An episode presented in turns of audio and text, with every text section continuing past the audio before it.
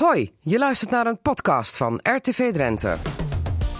Cassata, Margriet Benak. Het is zaterdag 2 november 2019. Goedemiddag allemaal, dit is een Cassata-aflevering 1069. En komt er nou wel of niet een onderwijsstaking? Wat is de 460 miljoen extra die gisteren loskwam voor het onderwijs wel genoeg om alle problemen in het onderwijs op te lossen? Verder een schreeuw om cultuur vanuit Assen. En het derde roman van Rob Stoker is uit. Vanmiddag wordt hij gepresenteerd in Emmen. Het radioforum duikt in het nieuws van deze week. En speciale tafelgast is Paul van Schie van de BOKD, de Brede Overleggroep Kleine Dorpen in Drenthe. Want jawel, er komt een nieuwe verkiezing aan van Dorpshuis van het jaar. Cassata, Margriet Benak. Radio Drenthe.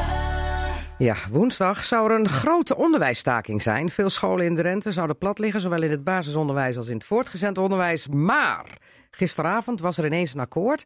460 miljoen extra komt er op tafel. De staking was van de baan. Zo werd meteen aangekondigd. Maar uren later was er alweer veel onduidelijkheid en ook veel onvrede. En komt de roep om het laten doorgaan van de onderwijsstaking van verschillende kanten. Kortom, het onderwijsveld is in rep en roer. En in Casata proberen we wat orde in de chaos te scheppen. En dat doe ik met eh, Albert Eggens uit Emmen en Jan Fijkens uit Nieuwbuinen. Beiden zijn actief eh, voor de AOB, de Algemene Onderwijsbond. Ze zijn allebei kaderleden. En stonden ook op scherp eh, voor vandaag om het te hebben over de staking van woensdag. Maar Albert Eggens, wat wordt het nu? Wel of geen staking? Nou ja, goed, het nieuws eh, van gisteren dat eh, overviel ons ook een beetje. En eh, aanvankelijk eh, dachten wij van, nou, dit is natuurlijk fantastisch. Er is een bedrag vrijgemaakt voor het onderwijs. Voor ons toch wel volkomen onverwachts. Maar toen het besluit wat nader bekeken werd, gaven toch weer heel veel collega's aan dat er toch een beetje teleurstelling bij kwam kijken. Ja, en een beetje teleurstelling is Jan Fijken eh, een beetje zacht Heel- uitgedrukt. heel erg teleurgesteld. Ja. en, en ja, goed, wij, wij, wij zitten hier dan nu. maar Wij kunnen ons er niet in vinden, maar het veld absoluut ook niet. Want het veld roert zich. Echt wel, Ja? echt wel. En, en wat is echt wel? Hoe merk je Nou dat? Ja, goed, als je, als je in, in, eh, in Nieuw-Dordrecht hoort op de school van... wij gaan eh, vrijdagmiddag naar de ouders communiceren dat we eh, vanaf maandag voor onbepaalde tijd dichtgaan... dan zie je dus hoe groot de actiebereidheid is. dus in- eigenlijk in vanaf maandag al eh, de school plat. Ja, nou ja, goed, dat gaat nog niet gebeuren. Want Nee. we houden dan eigenlijk nog vast aan, eh, aan woensdag. Maar we gaan zien wat het gaat worden. Oké, we gaan zo meteen verder praten over dat bedrag van 460 miljoen. Want is dat nou een hele kluif en is dat mooi? Of is het toch een zoethoudertje, zoals de kleine bond leraren in actie roept op Twitter en ook al in de media? Eh, maar jullie zijn van de AOB en daar is nu geloof ik crisisoverleg, Albert, hè? Nou, dat weet ik niet. Eh, ik, ik zit niet in het hoofdbestuur. Nee, Waar maar het- die zitten wel bij elkaar, toch? Eh, dat zou maar zo kunnen. Ja. Kijk, zij lezen natuurlijk ook de berichtgeving van de leden. En ja, wij zijn een bond waarvan wij vinden dat de leden een belangrijke stem hebben. En die moet natuurlijk wel gehoord worden. Dus wij willen ook heel graag weten wat de leden daarvan vinden. Oké, dus er komt in ieder geval nog een eh, moment waarop de leden ja of nee kunnen zeggen. Misschien wordt daar ook de stakingsdag wel voor gebruikt. Dat is ook al geopperd. We gaan er straks eh, verder over praten. Want eh, wat betekent dat nou, dat geld? En het is niet structureel, het is eenmalig, dus wat lost het op? Maar zoals altijd is er in Cassata een tafelgast. En dat is van een heel andere orde. Dat gaat namelijk over de verkiezing Dorpshuis van het jaar. En degene die daar alles vanaf weet is Paul van Schie. Want hij is dorpshuizenconsulent bij de BOKD. En dat heet dan Brede Overleggroep Kleine Dorpen Vroeger heten wij de brede overleggroep Kleine Dorpen. Ja, kleine dorpen. Ehm, derde keer een verkiezing dorpshuis van het jaar, maar deze heeft wat lang op zich laten wachten. Nou, we dat? Nou, we hebben inderdaad twee eerdere edities gehad. En, eh, en die waren wel eh, behoorlijk succesvol. Maar je moet op een gegeven moment toch ook wat, wat vernieuwen. Wat nieuwe elementen erin toe, aan toevoegen. Om het wat spannender te maken.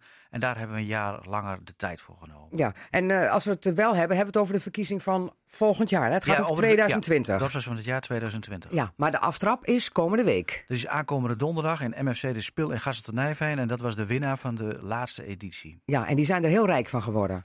Nou, ik weet niet of ze heel rijk van zijn geworden. Maar ze zijn er wel heel blij van geworden in Ja. ieder geval. En het heeft hun ook wel een hoop extra gebracht. Ja? Ja. Zoals? Nou, sowieso zeg maar, de energie die het heeft opgewekt in het dorp zelf. Hè. De MFC De Speel, dat was genomineerd voor de verkiezing Dorpshuis van het jaar. Ze waren natuurlijk zelf al trots wat ze daar neergezet. Maar eh, nou, dat, dat effect heeft het ook wel, dat het dat versterkt. En eh, nou, ze worden tegenwoordig van heinde en ver bezocht. Ook door eh, gemeenten uit Rotterdam, geloof ik. Of in ieder geval uit die hoek. Dus ze hebben natuurlijk de sociale huiskamer op een gegeven moment eh, opgezet. Nou, dat was Is wel- daar onlangs ook niet Paul Blokhuis langs geweest, de ja. staatssecretaris? Ja, dat, eh, dat heb je goed gehoord. Die vond ja. het geloof ik ook een heel goed initiatief. Ja, ze komen volgens mij van alle kanten komen ze die kant op. Maar zou je kunnen zeggen dat het meer om de eer gaat dan om de pegels? Ja, dat denk ik wel. Sowieso de aandacht. Hè, van het, ik, ik zie heel veel dorpshuizen die met ontzettende mooie dingen bezig zijn. En die daar ook heel trots op zijn. En wij geven die ook vaak een podium zeg maar, binnen het netwerk waar wij in zitten. Maar af en toe dan moet je ze ook even wat meer in de spotlight zetten.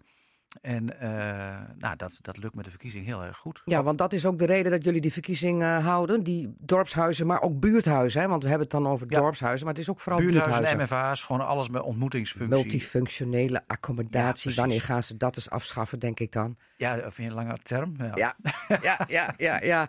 En hoeveel hebben we er dan in Drenthe? Na laatste telling eh, zijn we tot 180 gekomen. Ik, was, ja, ik was tot voor kort in de veronderstelling dat het 160 waren.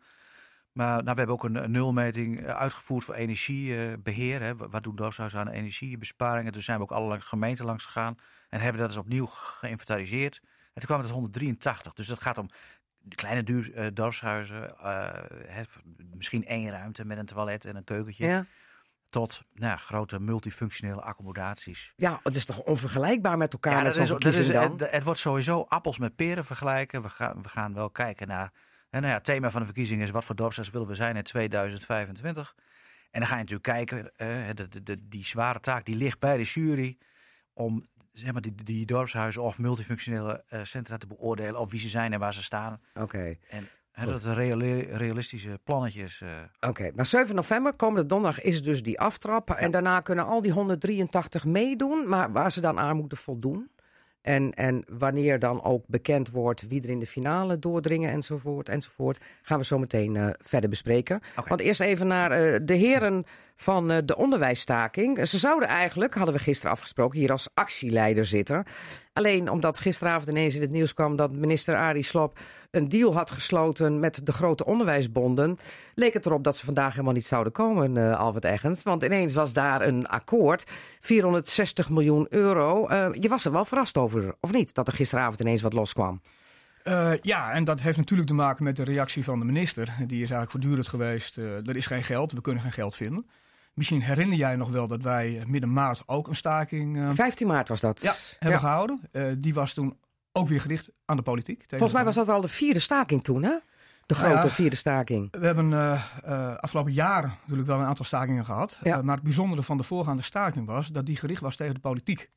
Eh, waar wij in het onderwijs eh, eigenlijk voortdurend tegen aanlopen, is, is dat er blijkbaar in de politiek geen urgentie is om het onderwijs nou ja, goed beter te bedelen.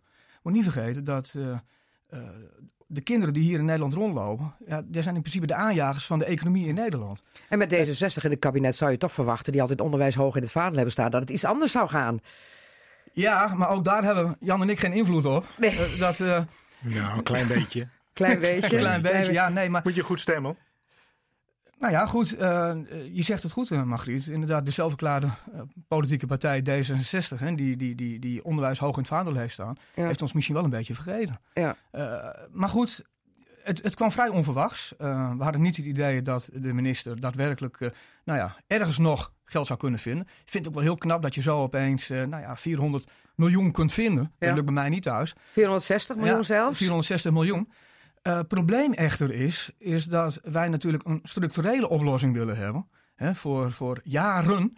En dit geld is incidenteel. Bij nader inzien, ja, voor twee jaar.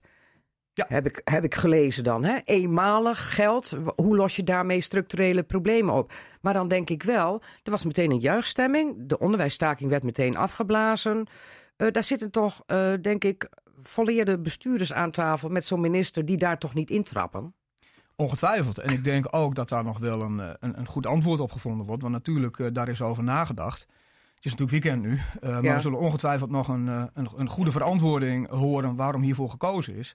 Net niet weg natuurlijk dat het geld incidenteel is. En er moet natuurlijk wel nog veel meer gebeuren om het een en ander echt structureel voor elkaar te krijgen in het Ja. onderwijs. Maar het is zo incidenteel, Jan Fijken, dat jij meteen zegt van dit is een zoethoudertje, hier moeten we eh, niet akkoord mee gaan en we moeten gewoon gaan staken. Jij bent ook kaderlid hè, bij de ja, ik, Algemene ik, ik zit in de Onderwijsbond. sectorraad eh, primair onderwijs. Ja, Ja. want jij bent van het basisonderwijs en Albert is van het voortgezet Ja, onderwijs. klopt. Ja. Ja. Beide sectoren zijn Ja. dus vertegenwoordigd aan de Casata-tafel. Ik, ik zie hier eh, heel veel raakvlakken met, eh, met, het- met het eh, proces wat gelopen is met de windmolens. Eh, spiegeltjes en kraaltjes. En niet meer en niet minder. Dus dat, is- dat- en dat klinkt dan misschien heel, eh, heel, heel raar. Maar ja, goed, je ziet dus gewoon dat het kabinet eh, bezig is met pappen en nat houden. En, en ja, goed, ik was aan één kant even, ik denk, potverdorie. In het CAO primair onderwijs vragen we ongeveer 460. Het zou toch niet waar zijn? Ja. Maar goed. oh, 460, wat mooi. Dat, dat, eh, dat was dus eigenlijk, eh, dacht ik in eerste instantie even van, yes, het, zit, het, het is voor elkaar. Maar goed, dan, dan moet je het dus al eh, gaan delen met het voortgezet onderwijs. En dan zie je dus gewoon ook dat, dat voor, voor bepaalde gelden, ja, dat- het is helemaal niet naar rato. De Maar- mens- mensen in het veld zeggen gewoon van, in het primair onderwijs, daar werkt ongeveer twee derde eh, van het personeel en een derde zit in het voortgezet onderwijs. Ja. Dat, dan zou je die gelden ook anders moeten verdelen. Het is een verdeling van 150 miljoen de ene kant op en 150 miljoen de andere kant Ja, op, zag klopt. ik. Ja. Ja, en daar speelt nog een probleem eh, bij. En dat is dat het geld. eh, nou ja, daar wordt niet over onderhandeld eh, tijdens de CAO-onderhandelingen, maar die gaan rechtstreeks naar de schoolbesturen. Ja, en, En- wat, wat betekent dat? Nou ja, dat is maar de vraag. eh, Ja. wat, wat dat voor dan de collega's gaat opleveren. Want het schoolbestuur bepaalt uiteindelijk eh, waar die spiegeltjes en kraaltjes eh, naartoe gaan. En als zij tekorten hebben, dan wordt het misschien daar wel aan besteed. En, en niet aan de salarissen van de leraren bijvoorbeeld. Als ik, als ik afgelopen week eh, op mijn eh, app eh, langs zie komen dat een bepaald bestuur ergens uit het land de, de, de gelden die eigenlijk bedoeld zijn voor het weghalen van de werkdruk willen gaan besteden voor het vervangen van leerkrachten die staken. Ja, waar ben je nou mee bezig?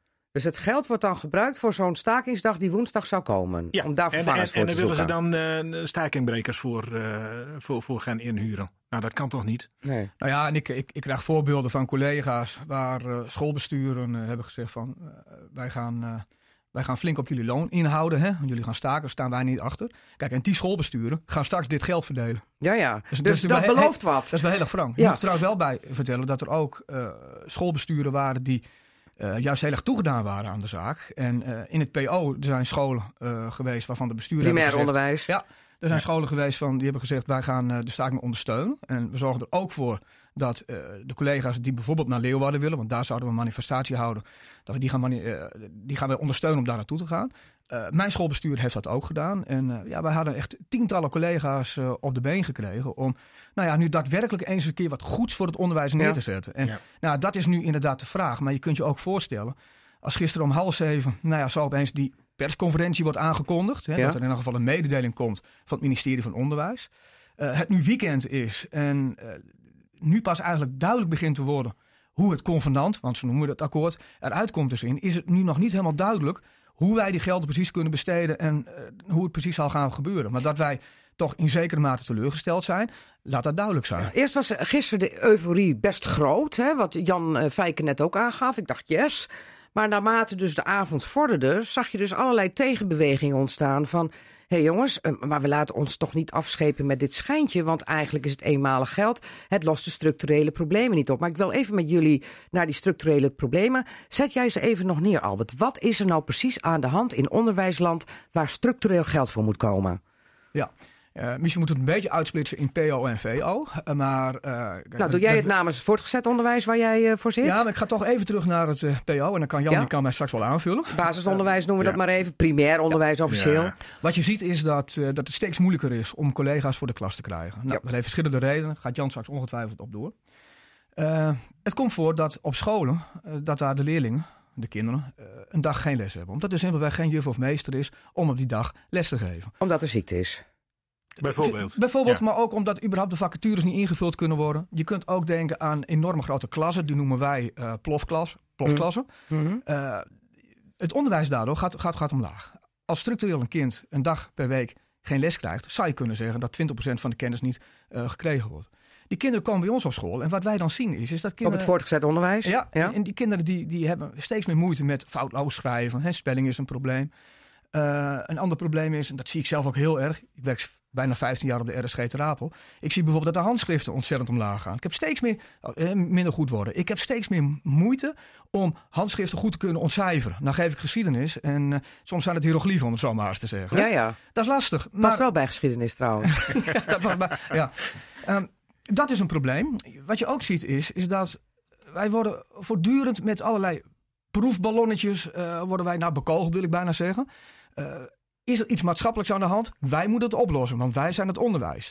Ik kan er voorbeelden van geven. hè. ja, noem eens een voorbeeld van het maatschappelijke. nou ja, ehm eh, EHBO-cursussen bijvoorbeeld. Eh, wij moeten, kinderen die moeten ook weten wat er moet gebeuren als iemand, nou ja goed, ergens in de problemen mee komt. En Mhm. handig om, om toch een aantal eh EHBO-skills eh, te hebben. Mevrouw de juffrouw of meneer de meester, doe dat er ook nog maar even bij. Onder meer Zoiets. ja. ehm, eh, antisemitisme. Het zijn allemaal hele legitieme zaken. Hè, antisemitisme, daar moeten wij het over hebben. Ehm, eh, En helemaal bij jullie in Terapel. Dus dat, dat, dat speelt er heel erg. Ja, vanwege daar het asielzoekerscentrum en ook het Ja, uitzetcentrum. ja, nou ja, maar goed, Ja. maar ik bedoel het ook meer in, in het algemeen. Hè? In, in Ja. heel Nederland. Ehm, eh, geweld tegen homo's, om het zo te zeggen. Mhm. hè? Weer een voorbeeld. Eh, voorlichting, alcohol en drugs. En natuurlijk, scholen, dat zijn eh, instellingen waar kinderen bij elkaar zitten. En die kun je dus ook gemakkelijk bereiken. Maar wij moeten het er wel allemaal bij doen. Vuurwerk, hè? het is natuurlijk nu alweer eh, november. Dus zeker bij ons aan de grens. Nou ja, dan komen...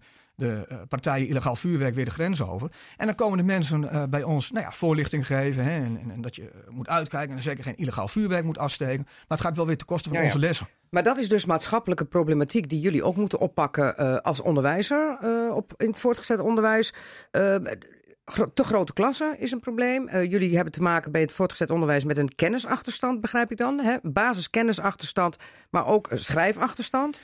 Ja, en, en wat je ook ziet, en, en dat En dat het- ontstaat dus op het basisonderwijs al. Nou ja, onder meer inderdaad. Jan kan er straks wat meer op doorgaan. Ja. Maar wat ik ook nog even wil benoemen is, is dat bij ons van de docenten die net beginnen, een derde van die groep, die gaat binnen vijf jaar al uit het onderwijs. Omdat Nou ja, noem maar op. Omdat ze het dus blijkbaar niet fijn vinden. om de werkdruk. De Om- werkdruk te hoog, Ja, onder meer. salariering eh, niet eh, adequaat of voldoende, Nou, laat ik zeggen, niet marktconform. niet marktconform. Het is terecht dat het PO zegt, eh, wij willen een, een, een salarisinhaalslag. Mhm. Maar dat betekent niet automatisch eh, dat bij ons in het VO de zaak ook goed geregeld is. Met andere woorden, eh, kijk dat ze in het basisonderwijs zeggen wij willen eh gelijk getrokken worden met het voortgezet onderwijs, betekent nog niet dat het hoogstaande in het voortgezet onderwijs is, zeg Precies, kijk, dan lijkt het alsof het wij het allemaal goed voor elkaar hebben. En dat is Ja. niet het geval. Even naar de basisonderwijsproblemen, eh, Jan Fijken, Ja. want daar eh, zit jij hier voor. Wat, dit, dit is herkenbaar wat Albert Dit is eh, echt zegt. heel herkenbaar. Ja. En, ja, goed, dit delen we dus ook wel. Maar ja, goed, bij ons, bij ons is, de, is het eh, in eerste instantie de werkdruk en eh, het niet conform de markt eh, betaald worden. Dat- is een groot item. Ja. En- maar die en als je- 460 miljoen euro, die lost dat niet op, zeggen jullie nu. Eh, de- deze eh, gelden niet. Per definitie niet, omdat Per het incidenteel nee. is. Ja, omdat het incidenteel is. Ja. Maar goed, dat betekent ook dat je zegt van, ehm, we moeten doorgaan met die staking. Eh, persoonlijk sta ik daarachter. Ja, Ja, en nou ja, goed. eh, ik wil daar wel de kanttekening bij maken dat we nog steeds wel moeten afwachten hoe het precies wordt uitgelegd. Maar eh, wat dat betreft ben ik dan daarna wel met Jan eens. Als blijkt dat het, nou ja, goed, alleen het incidentele is. Ja, dan moeten we ons in elk geval beraden over hoe het verder moet. Ja, maar dan is er een kleine bond, de actieleraren, of de bond eh, leraren in actie moet ik zeggen. Die heeft van 1500 leden landelijk, niet eens. Het onderwijs stond met 20-0 achter, nu staat het 20-1. En dat bedoelen ze op die 460 miljoen extra. En we gaan als blije eieren terug in ons hok. Nou, niet als het aan de leraar in actie ligt, want ze naaien de leraar in het pak. Ik heb het idee, Jan Fijken, dat jij ook een beetje op die lijn zit. Nou, ik vind 20-1 vind ik heel rooskleurig. Ik vind, oh, dat is nog te veel. Ja, ik vind, ik, het is nog steeds 20-0. Ja, Want deze minister die doet niet wat er van hem gevraagd wordt. En eh, ja, goed, ik had ook niet voor niks eh, eh, tegen jou gezegd van... Goh, kun je niet Too Blind to See van QB en de Blizzards gaan draaien? Erg symbolisch voor, deze, voor dit kabinet. ja. Maar ja, goed, eh, het zit er helaas niet in, denk ik. Maar nou ben jij kaderlid van de Algemene Onderwijsbond. Ja, die zitten aan tafel. ja, En die maken gisteren samen met minister Arie Slob bekend dat, eh, dat jullie eruit zijn. dat is, En met jullie bedoel ik ook jou als kaderlid van de Algemene Ja. Onderwijsbond. eh, dat is onze voorzitter geweest die daarbij bij aangeschoven is. Ja. Maar goed, de, de achterban, Maar die was ook too blind to see. dat zou ik... niet zo op voorhand willen zeggen, maar het lijkt er wel op. Ja. Ik denk dat het in deze heel erg belangrijk is dat wij nu als bond ook heel erg goed gaan luisteren wat onze achterban hiervan vindt.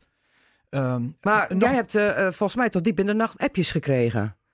eh, ja, zeker. Dat ja, klopt. ook, ja, Ja, ook van de achterban. ja, zeker. En Dus- wat zegt die achterban tegen jou? Nou ja, dat kun je wel invullen natuurlijk. Ja. Dat kun je wel invullen. Eh, dan nog eh, vind ik het wel heel erg belangrijk dat we nu wel eh, met z'n allen ook wel, nou ja, goed, gaan kijken hoe het hier verder mee gaat. Laten we wel zijn. De AOB is natuurlijk niet de enige groep die hier, eh, nou ja, zijn akkoord voor heeft gegeven. Dat geldt ook voor de werkgevers. Mhm. Ja. En de VO-raad, de. PO-raad. Ja. Dat zijn de vertegenwoordigingen van de werkgevers.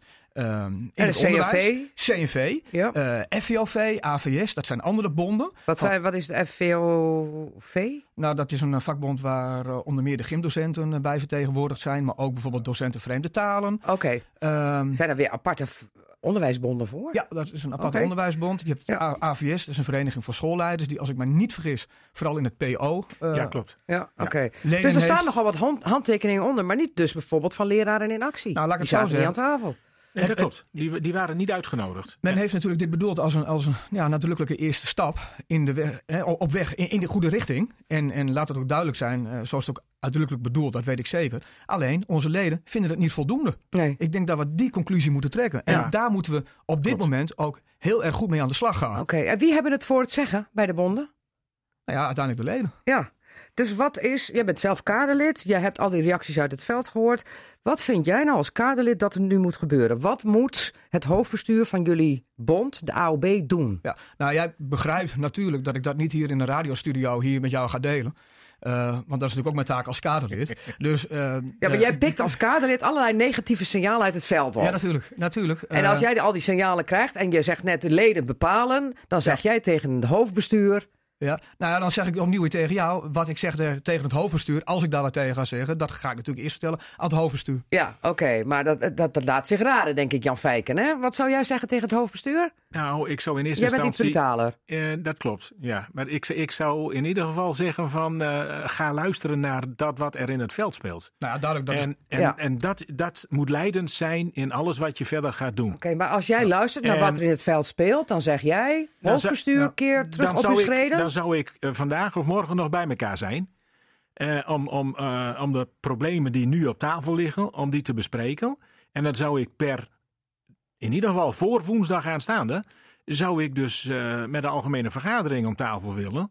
En dan, eh, dan daar een besluit maken. Nou, laat duidelijk zijn. eh, Jan en ik eh, delen natuurlijk onze zorgen. Ja. Wat ik wel heel belangrijk vind om te benadrukken. En daarom noem jij mij eh, minder brutaler dan, dan Jan. Want ik, ik, ik heb gewoon dezelfde ideeën als Jan. ja, Maar wat ik heel belangrijk vind, is dat wij als bond wel eh, bij elkaar blijven. ja. Natuurlijk. Want maar dat wou ik net zeggen, want het onderwijsveld wordt op deze manier wel uit elkaar gespeeld. En dat is het grote Ja. probleem. Eh, wij hebben al verschillende bonden. Eh, het allermooiste zou zijn dat we bij wijze van spreken één bond zouden hebben, dat we met één stem kunnen spreken. Want Ja. uiteindelijk willen we allemaal één ding: goed onderwijs. En we moeten niet, eh, we moeten niet hoeven te staken. De urgentie van goed onderwijs zou bij de politiek überhaupt aanwezig moeten zijn. ja, ja. En het is al erg, het is al een nederlaag dat wij überhaupt hebben opgeroepen tot een staking eh, op woensdag 6 november. Ja. Nou, nu komt dit erachter weg. We weten niet precies hoe het verder gaat, omdat simpelweg eh, ja, goed, eh, het convenant vers van de pers is. En wij ook nog niet alle antwoorden hebben. Maar ik wil wel oproepen, ook zeker aan alle leden. blijf achter de AOB staan en weet ook dat mochten er kritische geluiden komen, ook misschien op dit convenant, daar is ook ruimte voor. En er zullen ook mensen zijn om dat binnen de bond te blijven verwoorden. Is het niet raadzaam om gewoon woensdag als stakingsdag eh, eh, overeind te houden en dan die dag te gebruiken om eh, naar de achterban te gaan, het uit te leggen en te horen wat de leden er allemaal van vinden en of het van tafel moet? Wat zeg jij, Jan wellicht gaat dat wel gebeuren. Ja. Maar, maar wat, wat ik nog veel belangrijker vind, is dat, dat we het wat breder moeten trekken. Want eh, het gaat om de kinderen. Dus ouders, kom op voor je kinderen. Ja, maar op, op een gegeven moment zullen ouders ook zeggen: het is een zoveelste staking. We worden met zoveelste zoethoudertje. Ja, maar eh, als, maar als eh, het onderwijs geen mensen meer kan, eh, kan, kan Mhm.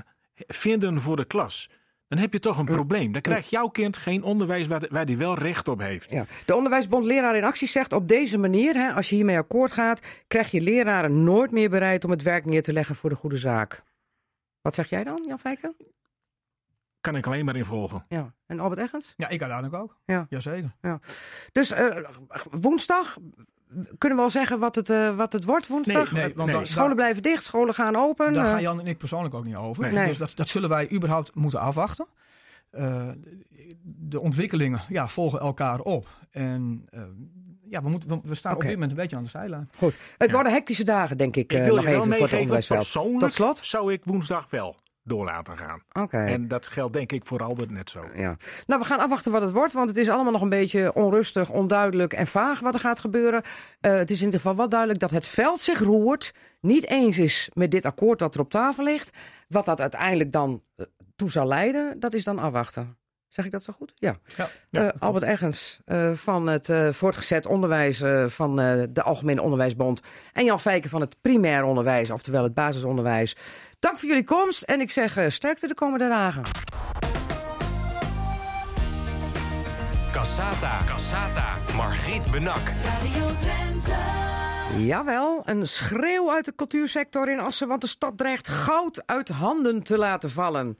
Kunst en cultuur dreigt het kind van de financiële rekening te worden. En volgens de nieuwe kolk in het Drents Museum is dat een volstrekt foute keuze. Nou, de directeuren Hanneke Bruggeman van DNK en Harry Tupan van het Drents Museum staan daarom op de barricade. Want de kip met gouden eieren wordt de nek omgedraaid, Harry Tupan. Nou, de soep wordt niet zo heet gegeten, maar laten we Nou, zeggen... dan houden we gelijk dit gesprek wel weer la- op. laten we zeggen dat we op zijn minst zijn we, zijn we verontrust over, over, over de beleidsvoornemens. De beleidsvoornemens. Zeker. Met een duurwote plannen van bezuinigingen eh, die de gemeente Assen wil gaan nemen en komende week een klap opgeeft. Of niet, Hanneke Bruggeman? Ja, dat klopt. Hè. Die begroting staat volgende week op, eh, op de agenda. En dat, eh, dat wordt spannend wat dat gaat betekenen. Ja, want het heeft eh, grote eh, repercussies ook voor jullie instellingen. Vrezen jullie, toch? Zeg ik zo goed? Ja. Ja. En wat dat dan voor repercussies heeft, gaan we het zo uitgebreid over praten. Want we gaan van de cultuur in de provinciehoofdstad naar de dorpscultuur of de buurthuizencultuur. Ja, want speciaal, belangrijk, ja, ook belangrijk. Want Zeker. de speciale tafelgast eh, is vandaag eh, Paul van Schier. En heeft alles te maken met weer de komst van een nieuwe verkiezing dorpshuis of buurthuis van het jaar. Maar ja, de- ik denk dat de, de vlag de lading dekt. Dorpshuis van het jaar. Want dat je dan ook nog buurthuis moet toevoegen. Ja, er werd een hele lange zin, maar dan moet je er eigenlijk ook multifunctionele accommodatie Ja, nou ja, die of, weer, ja. eh, ja. De MFA's. Maar je had al gezegd van deze verkiezing eh, doen we nu voor de derde keer. En het is ook vooral bedoeld om de spotlight even op die buurthuizen, dorpshuizen, MFA's te zetten. Vorig jaar heeft... Maar nee, voor- kwaliteitsslag, dat is ook wel Oh, de kwaliteitsslag? Ja, ja. Want? Nou ja, het, the- het thema van de verkiezing is wat voor dorpshuis willen we zijn in 2025. Dat is eigenlijk eh, gebaseerd op de gelijknamige brochure die wij een paar jaar geleden hebben uitgebracht. Want dorpshuizen die bevinden zich in een wereld die verandert. De wereld verandert sowieso. Maar wat doe je daar als dorpshuis? Welke antwoord formuleer je erop? Welke beweging zet je daarmee? Ja, want stilstaan is achteruitgang, ook bij dorpshuizen. hè? Precies, dat is. Ja. Ja, maar eh, zie je ook dat dorpshuizen al een beetje naar de toekomst eh, toe gaan? Want je ziet allerlei dorpshuizen die met zonnepanelen bijvoorbeeld druk in de weer zijn. Ja, nou dat is één onderdeel. Nee, natuurlijk zijn een heleboel dorpshuizen gewoon dagelijks bezig met eh, vernieuwing. Ehm, maar die, die, die verschillen die zijn er ook. En we willen eigenlijk eh, aan de ene kant proberen om die dorpshuizen die zich op een positieve manier onderscheiden, om die in de spotlights te zetten. En ook dorpshuizen die daarachter komen, zeg maar, om die eh, te triggeren, om daar ook mee aan de slag te gaan. Die Dat moet je dan meetrekken. ja, nou, die moet je, je eigenlijk eh, stimuleren. Het is ook niet zo dat. er zit ook een soort, soort ontwikkelingsmodel in. We stellen heel expliciet de vraag: wat voor dorpshuis wil je zijn in 2025? Dus een goed plan en onderbouwd, dat kan al voldoende zijn voor deelname. Oké, want je kunt niet zomaar meedoen. Je moet er iets voor doen. Ja, je moet er echt wat voor doen. Je sowieso een aanmelding. We hebben volgende, volgende week hebben we de aftrap hè, Ja. in Gasternijveen. Vervolgens hebben dorpshuizen tot 18 januari de tijd om een aanmeldingsformulier in te vullen. Daarin stellen wij ze een aantal vragen. Nou, welke ontwikkelingen, nou, wat voor type dorpshuizen zijn, welke functies ze vervullen in een omgeving. Maar ook welke stappen zij denken te gaan zetten de komende jaren.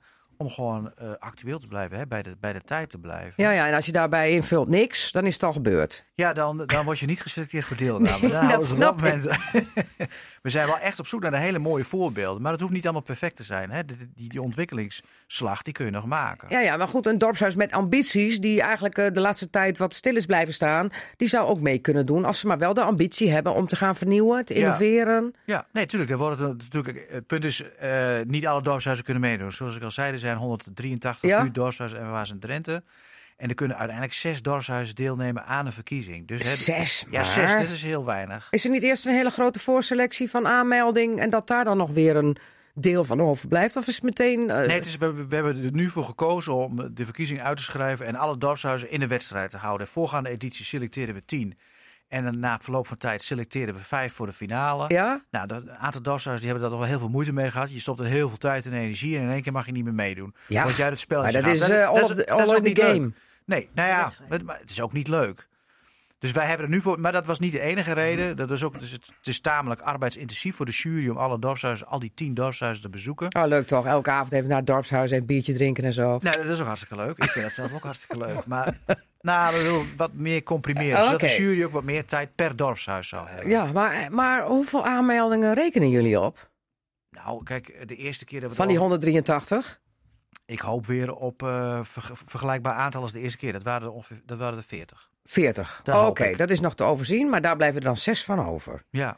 Ja, oké. En het maakt niet uit, groot, klein? Nee, groot, Medium? klein, nee, maakt helemaal niks uit. Daar wordt, dat is niet het criterium. Nee, nee er wordt echt gekeken naar het, het, nou, hoe je je als dorpshuis profileert in je eigen omgeving. Oké.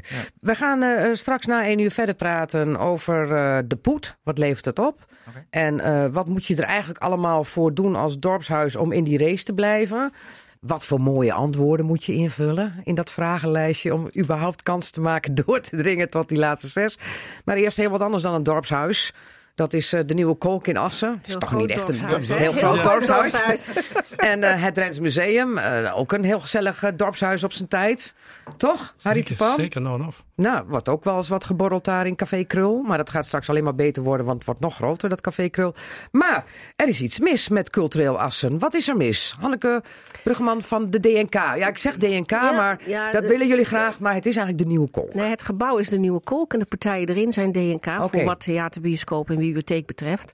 Wat bij ons aan de hand is dat we eigenlijk al, ehm, zoals eh, uit allerlei onderzoeken bleek, de afgelopen jaren al een soort verkapte bezuiniging hebben gehad door gebrek aan indexering. Dat elke keer goed hebben weten te maken door nog meer eh, eh, te Leg even realiseren. in heel simpel Nederlands uit. Eh, als je 100 euro indexering kan voor wat voor kosten. als je 100 euro uit kan geven en je kosten stijgen elk jaar, maar je blijft die 100 euro houden, dan moet je steeds meer doen om die kostenstijgingen te Ja. kunnen compenseren. Dat is de afgelopen drie jaar gelukt. Vorig jaar hebben we gezegd van nou, dat kunnen we nog één keer doen, maar voor 2020 hebben we een heel groot probleem.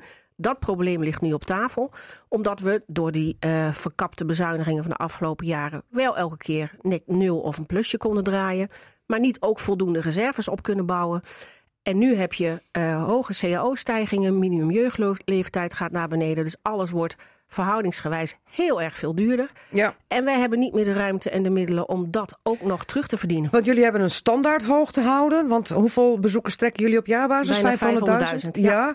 Maar kan niet meer omdat jullie moeten gaan snijden in voorstellingen omdat jullie niet meer aankunnen. Ja, nou ja, precies. En dat We- is het kip met de gouden eieren slachten? Ja, ja want je, we, we brengen met z'n allen eh 10 miljoen bijna naar die binnenstad. Hè, in DNK en naar de binnenstad. Op het moment dat je minder bezoekers hebt, omdat je minder voorstellingen doet, heb je minder horeca voor of na de tijd, heb je minder Maar wacht even, dat gaat even te snel. We brengen 10 miljoen naar de DNK, binnenstad. het onderzoek heeft, van Berenschot heeft uitgewezen dat DNK een eh, toegevoegde waarde heeft aan ehm, inkomsten aan wat wij naar de binnenstad brengen. Daarvan wordt Dus als het eh, regent in de nieuwe kolk, dan druppelt het in de binnenstad. Nou ja, druppelt. Meer dan druppels, denk ja, ik. Dat denk ik wel. Want dat mensen gaan lekker gezellig eten in de stad. gaan voor de tijd eten, borrelen. gaan na de tijd nog een hapje doen, een borreltje doen, en dat is goed voor je parkeren, 10 eh, miljoen op jaarbasis. Het is- goed voor 10 miljoen op jaarbasis. 9,5. Ja. Ja. Maar Op het moment dat je minder bezoekers hebt, heb je minder parkeren. Snijdt ook weer bij de gemeente en de binnenstad. Ja. Heb je minder bezoekers in je horeca en dit in je handel. Hebben wij minder bezoekers in het pand. Ja. Hebben we minder bezoekers voor voorstellingen, noem het maar op. Dus we gaan in een negatieve spiraal. ik snap het, maar dan zeg ik als eh, advocaat van de duivel... u krijgt wel even 8 miljoen uit de gemeentekas. Nou, dat klopt dus niet, want Oh. in die brief staat een klein foutje. Ja, ik heb het over een brief van de gemeente Assen... die deze week naar de raad is Ja, gegaan met de kostenverdeling. Eh, precies, de kostenverdeling, daarin staat 8 miljoen. Maar dat is niet juist, want daarin hebben ze per abuis, Kink en DNK bij elkaar gezien. opgetro- Ja, maar even voor de goede orde. Kink is kunst in de nieuwe kolk. En dat is een eh, beeldende kunstafdeling, tentoonstellingsruimte... die eigenlijk niet van jullie is, maar van het Drents Museum. Precies. Dus eigenlijk moet je van die 8 miljoen... moet je dik 6 ton eraf trekken en dan... Komt dan- het er nog op neer dat jullie dik 7 miljoen van de gemeenschap Ja, krijgen? waarvan dik 5 miljoen weer teruggaat naar eh, huur- en eh, huisvestingsgerelateerde kosten. Wat je dus niet beschikbaar hebt voor Ja. een activiteitenbudget. Want even voor de duidelijkheid. U zit met DNK in dat mooie grote pand neergezet door de gemeente. En u betaalt daar ook nog eens dik 4 miljoen euro aan jaarbasis voor aan huur. Ja. Ja. Aan de gemeente. Dus als u 7 miljoen krijgt, dan houdt u 3 miljoen over om daar leuke voorstellingen van te doen, personeel van te betalen, et cetera. Nou, het is iets minder dan drie, want alle huisvesting. Dit is alleen maar de kale huur. Hè? Dus ik heb het nog niet over energie, onderhoud, afschrijvingen, eh, servicekosten, wat allemaal huisvesting gerelateerd is. En waar je dus geen knoppen hebt om aan te draaien. Het is een beetje heen en weer schuiven van geld. U krijgt dus Vestzak, dik, broekzak. ja, dik 7 miljoen euro subsidie. En u tikt weer eh, eh, bijna 5 miljoen richting eh, de gemeentekas weer terug aan huur voor het gebouw. Nou, ik begrijp ook wel dat ze bij de gemeente nu het, het inzicht hebben dat dat lijkt dat cultuur in dat opzicht heel, erg veel ja. subsidie krijgt. Maar dat zit dus in vastgoed, waarbij Ja. bijvoorbeeld bij sport het vastgoed op vastgoed staat. En het. Dus je vergelijkt ook intern in een begroting appels met peren. Maar blijft dat ons activiteitenbudget feitelijk maar een kleine 30% is. Dus hoeveel moet erbij, Hanneke Bruggeman? Wij komen voor volgend jaar 3,5 ton tekort. Ja, maar hoeveel moet u erbij structureel? Want als het volgend jaar 3,5 ton is, We dan willen is het voor dit jaar 5 ton. oplossen. We willen het voor dit jaar eh, kijken of we het, eh, we zijn in gesprek, gezamenlijk kunnen oplossen. Maar dan moet er daarna structureel een indexering van 2,4% voor het geheel. En dan zul je Niet ons te niet veel meer cijfers, horen. ik wil gewoon harde cijfers horen. Gewoon structureel 3,5 ton erbij. Nu dit jaar 3,5 ton en dan een goede indexering van 2,4%. Ja, en dat betekent dus eigenlijk dat u er jaarlijks paar ton bij moet hebben. Ja, en dat Ja. verschilt dan omdat de bent u een blij indexering... ei? zou- Ja, Dan dan, is ben ik een blij ei en dan gaan wij zorgen dat er nog meer dan 10 miljoen die stad in komt. Oké. En wanneer is Harry Tupan van het Drents Museum, die ook de baas is over kink, kunst in de Nieuwe Kolk, een blij ei? Nou ja, wanneer ik eh, bij Hanneke aan boord kan blijven, uiteraard. Kijk, ja. Kink is natuurlijk zelf de Laken en Park. Het lijkt eh, een enorm Leg even uit wat kink is. Kink, Kink is eigenlijk een, eh, een beeldende kunstruimte in, in de Nieuwe Kolk. Waar wij als Drents Museum programmeren. We hebben dat ehm, ooit eens op verzoek van de gemeente gedaan. Toen het CBK, Centrum Beeldende Kunst, werd opgeheven. Hebben we Ja. personeel overgenomen, ruimte overgenomen. Maar dat eh, had al genomen. jaren gezeten, een zwervend bestaan door bestaan, en dat is nu een kleine vier jaar geleden. We hebben de wethouder daar enorm mee geholpen. De toenmalige wethouder, want er zijn er inmiddels Maurice heel wat, eh, heel ja. wat eh, eh, Cultuurwethouders al geavanceerd. Ja. en ehm, nou ja, wij, wij dachten van, kijk, wij zijn een hoofdstad. Hè, dat moeten we niet vergeten. Vandaag, jullie hebben het zelf bekendgemaakt. eh Assen zit opeens in de top 5 Vijf. van, van stedentrips. Hè? Eh, Ja. samen met Leeuwarden, Groningen. Dan denk ik, nou, het noorden doet het goed. En dan denk ik, raar, Misschien ook wel een beetje te danken aan tentoonstellingen in het Drents Museum. Nou, je, je hoort het mij niet zeggen, maar nu jij het vraagt, zal ik daar natuurlijk geen nee op zeggen. Maar dat is natuurlijk evident. Hè? Ja. Dat, dat wat we doen, en dat, dat geldt ook voor mijn collega van, van, van de Nieuwe Kolk, dat wat wij programmeren, dat heeft wel degelijk invloed op de, op de, op de, op de werking van, van mensen die naar onze stad Ja, komen. want de DNK had laten uitrekenen door een, eh, een deskundige dat zij eh, goed zijn voor toch besteding van 9 tot 10 miljoen in de stad. Maar het Drents Museum, dat kan daar tegenop, toch? Want Zeker, zeker, hoeveel is het bij jullie? Jullie Nou ja, hebben dat ook eens een keer uit laten we- rekenen. We, we hebben vorig jaar hadden we 235.000 bezoekers die gemiddeld 50 euro per persoon zeg maar, voor het MKB eh, in onze stad omzetten. hoeveel is dat in totaal? Want ik ben slecht Nou in ja, rekenen. Dat is, dat is ook heel veel miljoenen natuurlijk. En eh, ik, ik, kijk, wa- waar het mij om gaat. Kijk, ik wil eigenlijk niet zo altijd met die cijfers eh, eh, schermen. Want dat, dat lijkt ook zo van. Goh, Het gaat we- die cijfers worden ook gerealiseerd door de inhoud. Eh, Het gaat ook, gaat ook meer om die intrinsieke waarde. Hè, van ik, wij willen gewoon goed programmeren. We, we zijn trots op onze stad. We zijn ook, we zijn het Drents Museum trouwens. We zijn ook trots op onze provincie. Daar Mhm. gaat het om. Dus je wil mooie dingen maken. En wat er nu gebeurt met Kink. Om even een stapje terug te mogen maken. Is dat er eh, bezuinigd moet worden. Dat snappen we allemaal. Hè? Dat hele sociaal domein, jeugdzorg. Hè? ja, maar daar zijn miljoenen tekorten. Ja, maar dus ja, iedereen nee, moet een beetje inleveren. wil natuurlijk artikel 12 gemeente, ge- eh, worden, dat snappen we allemaal. Hè? Dus, dus dat begrip is er alleen. Het is wel altijd cultuur waar het eerst in wordt gezet. En bij ons gaat het om een, eh, een bedrag. En dat is volgens jullie een foute keuze, hè? Natuurlijk. om- Waarom? nou ja, om, omdat er zo ook wederom het geld wordt gegoocheld. Hè? Bij ons geld, eh, gaat het om een bedrag van 6 ton, waarvan i- drie ton ook weer teruggaat, vestzak, broekzak, naar die gemeente toe. Voor huur? Voor Ja. huur blijft er drie ton over. Hè, maar wat er ook vergeten is dat er nog steeds een, een BKV-potje is van de overheid. Zeg maar, waardoor. Want de helft van die drie ton, die komt eigenlijk van het nou ja, Rijk. dat, dat, dat mag je toch aannemen, want dat geld is er. Ik zou niet weten waar ze het anders in stoppen. Dus dan blijft er rest 150. Van die, van die, van die 150 betalen we nog een deel afkoop, ook voor personeel wat we van CBK hebben overgenomen. Daar zit ook nog een stukje infrastructuur wat we moeten betalen aan Hanneke als medegebruiker. Ja, aan de stichting, aan de, de? Nieuwe Kolk, hè? Oké. Ja. maak het niet ingewikkeld. Nee, maar jullie moeten het wel de even weten. essentie is En de nu... essentie is dat je per saldo ook maar eigenlijk een relatief klein bedrag hebt. En ik vind, we zijn hoofdstad en we moeten ook als een hoofdstad gedragen.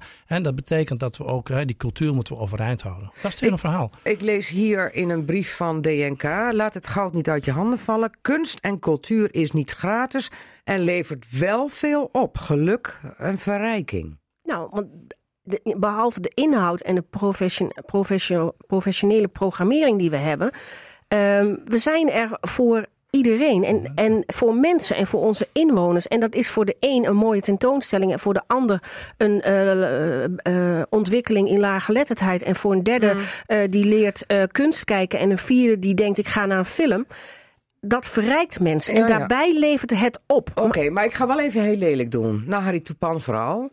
We hebben toch vorige maand bekend gemaakt, of we, Assen, dat het Drents Museum wel even 3 miljoen euro krijgt voor uh, het uh, nieuw presenteren van de Drenthe-collectie.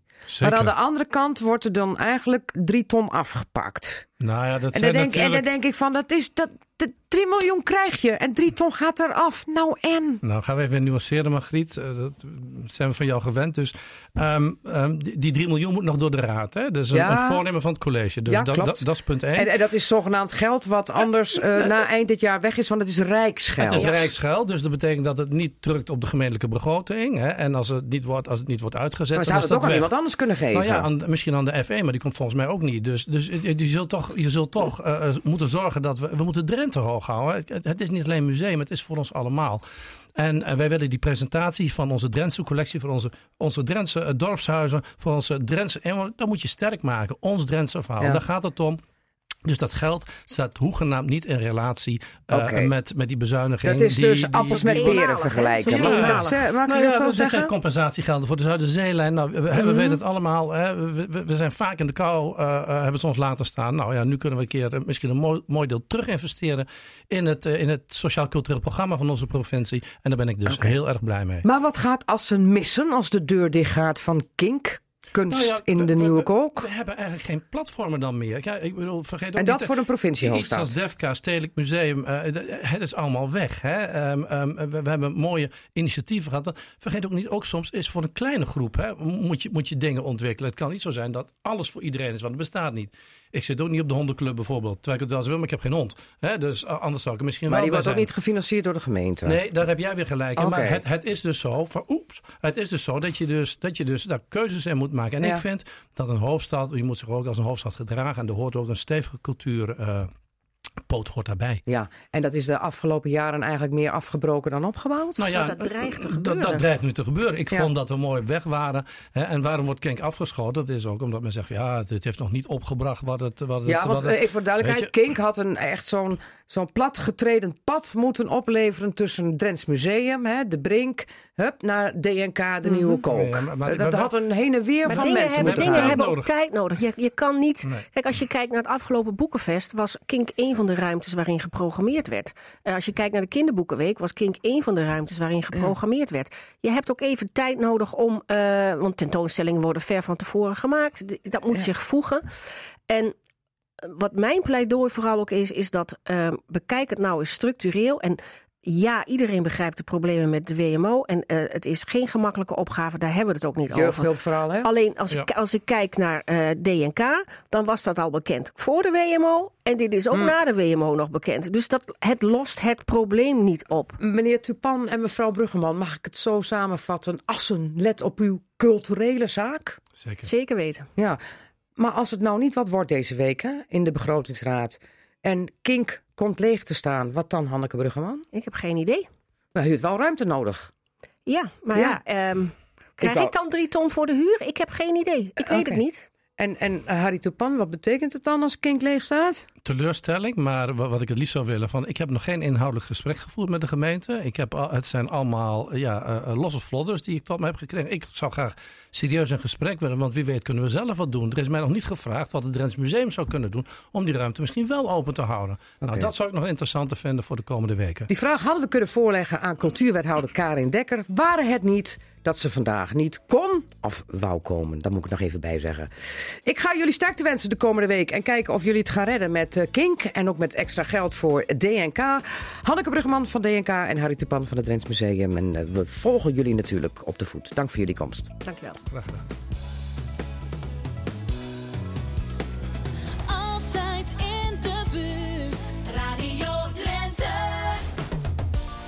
Radio Drenthe. Cassata. Het is ruim vijf minuten over één alweer. Weer. Welkom bij het vervolg Van deze Cassaat-aflevering 1069 met straks het radioforum over het belangrijkste nieuws van deze week. En Rob Stoker die doet alvast een boekje open over zijn derde roman, Verslagen Vriendschap. Wat vanmiddag in Emma officieel wordt gepresenteerd. En wat moet je allemaal in huis hebben om dorpshuis van het jaar 2020 te worden? Margriet Benak. Radio Drenthe. Dat weet speciale tafelgast Paul van Schie van de BKD. Want eh, de dorpshuisverkiezing gaat los. Vanaf komende donderdag, 7 november, is de aftrap. Het is de derde verkiezing.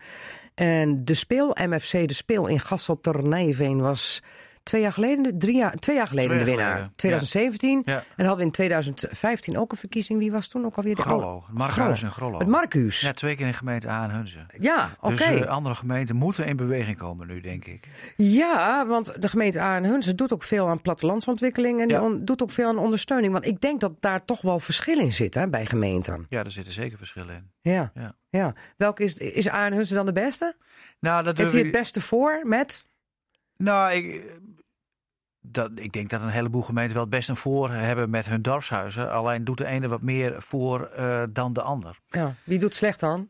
Nou ja, daar ga ik hier geen uitspraak over doen. Maar ik vind een aantal gemeenten zich wel positief onderscheiden op dat vlak. Gemeente Midden-Drenthe vind ik ook heel eh, prima. En Noorderveld en Emmen, die zitten met een aantal dingen, doen ze ook heel eh, goed, vind ik. Eh, ja, ik kan van elke gemeente wel wat positieve dingen opnoemen. Maar ik heb in Assen nog wel wat meegemaakt dat daar dorpshuizen, buurthuizen dicht moesten. Ja, dat vind ik zelf ook een zeer treurige eh, ontwikkeling die, die hier plaatsvindt. Want in de bezuinigingsdrift van gemeenten sneuvelt er hier en daar wel eens een buurt- en dorpshuis. Ja, dat klopt. Er waren een paar jaar geleden waren er een aantal. De Steiger en Ja.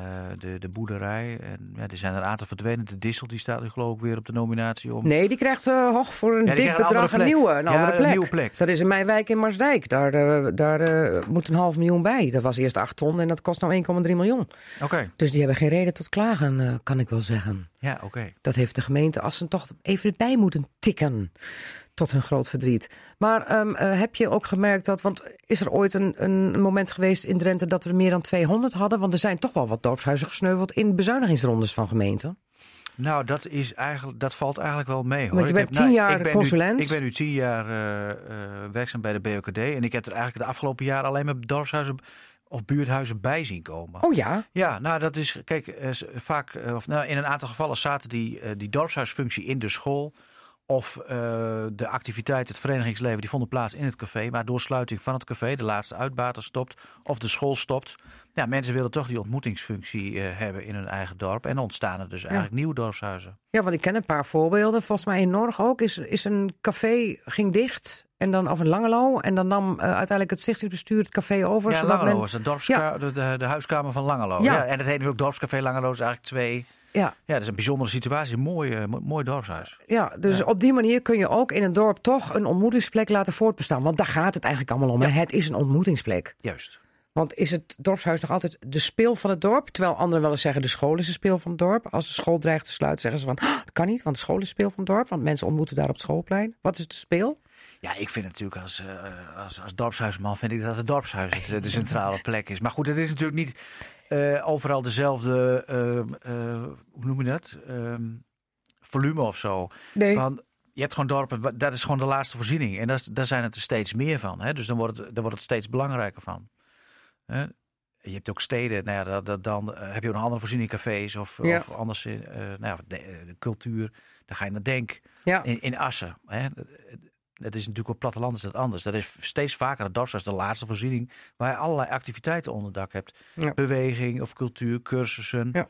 noem maar op. Ja, in Anlo ben ik ook nog een tijdje geleden geweest. Hadden ze het ook helemaal eh, eh, vernieuwd. Maar dat, in de dorpen gebeurt het dan toch va- vaak altijd door de dorpelingen zelf. Hè? Zelfredzaamheid, zelfwerkzaamheid. eh zie je allemaal ouderen daar lekker knutselen en timmeren en schilderen. En er wordt zo'n heel dorpshuis helemaal opgeknapt. Ja, nee, maar dat soort voorbeelden heb je in steden ook wel in Hogeveen of zo. De Wijde Blik. Dat is ook een hartstikke eh, mooi voorbeeld, denk ik. Dus er is niet groot verschil tussen een stad Jawel, en tuurlijk, platteland? dat is, wel een, dat, is wel een, dat is wel een verschil. Maar het kan ook in de stad. Het kan, Het kan ook ook. in de stad, maar er is nog niet altijd gezegd dat het ook gebeurt. Nee. Ehm, ehm, je zei al, eh, er heeft nu twee keer een dorpshuis gewonnen in de gemeente Aardenhunsen.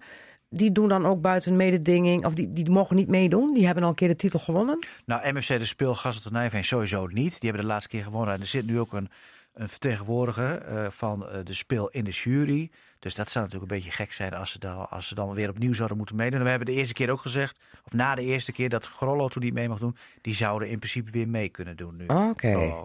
Oké. Eh, wie zitten er in de jury? Wat voor belangrijke mensen? Nou, dat is eh, eh, Jan Boer. Dat is een vertegenwoordiger, dus bestuurslid van de, landel, van de LVKK. Dat is de Landelijke Vereniging van Kleine Kennen. Hè, dat is de, zeg maar, de landelijke koepel van de Ja. BOKD. Waar komt hij vandaan?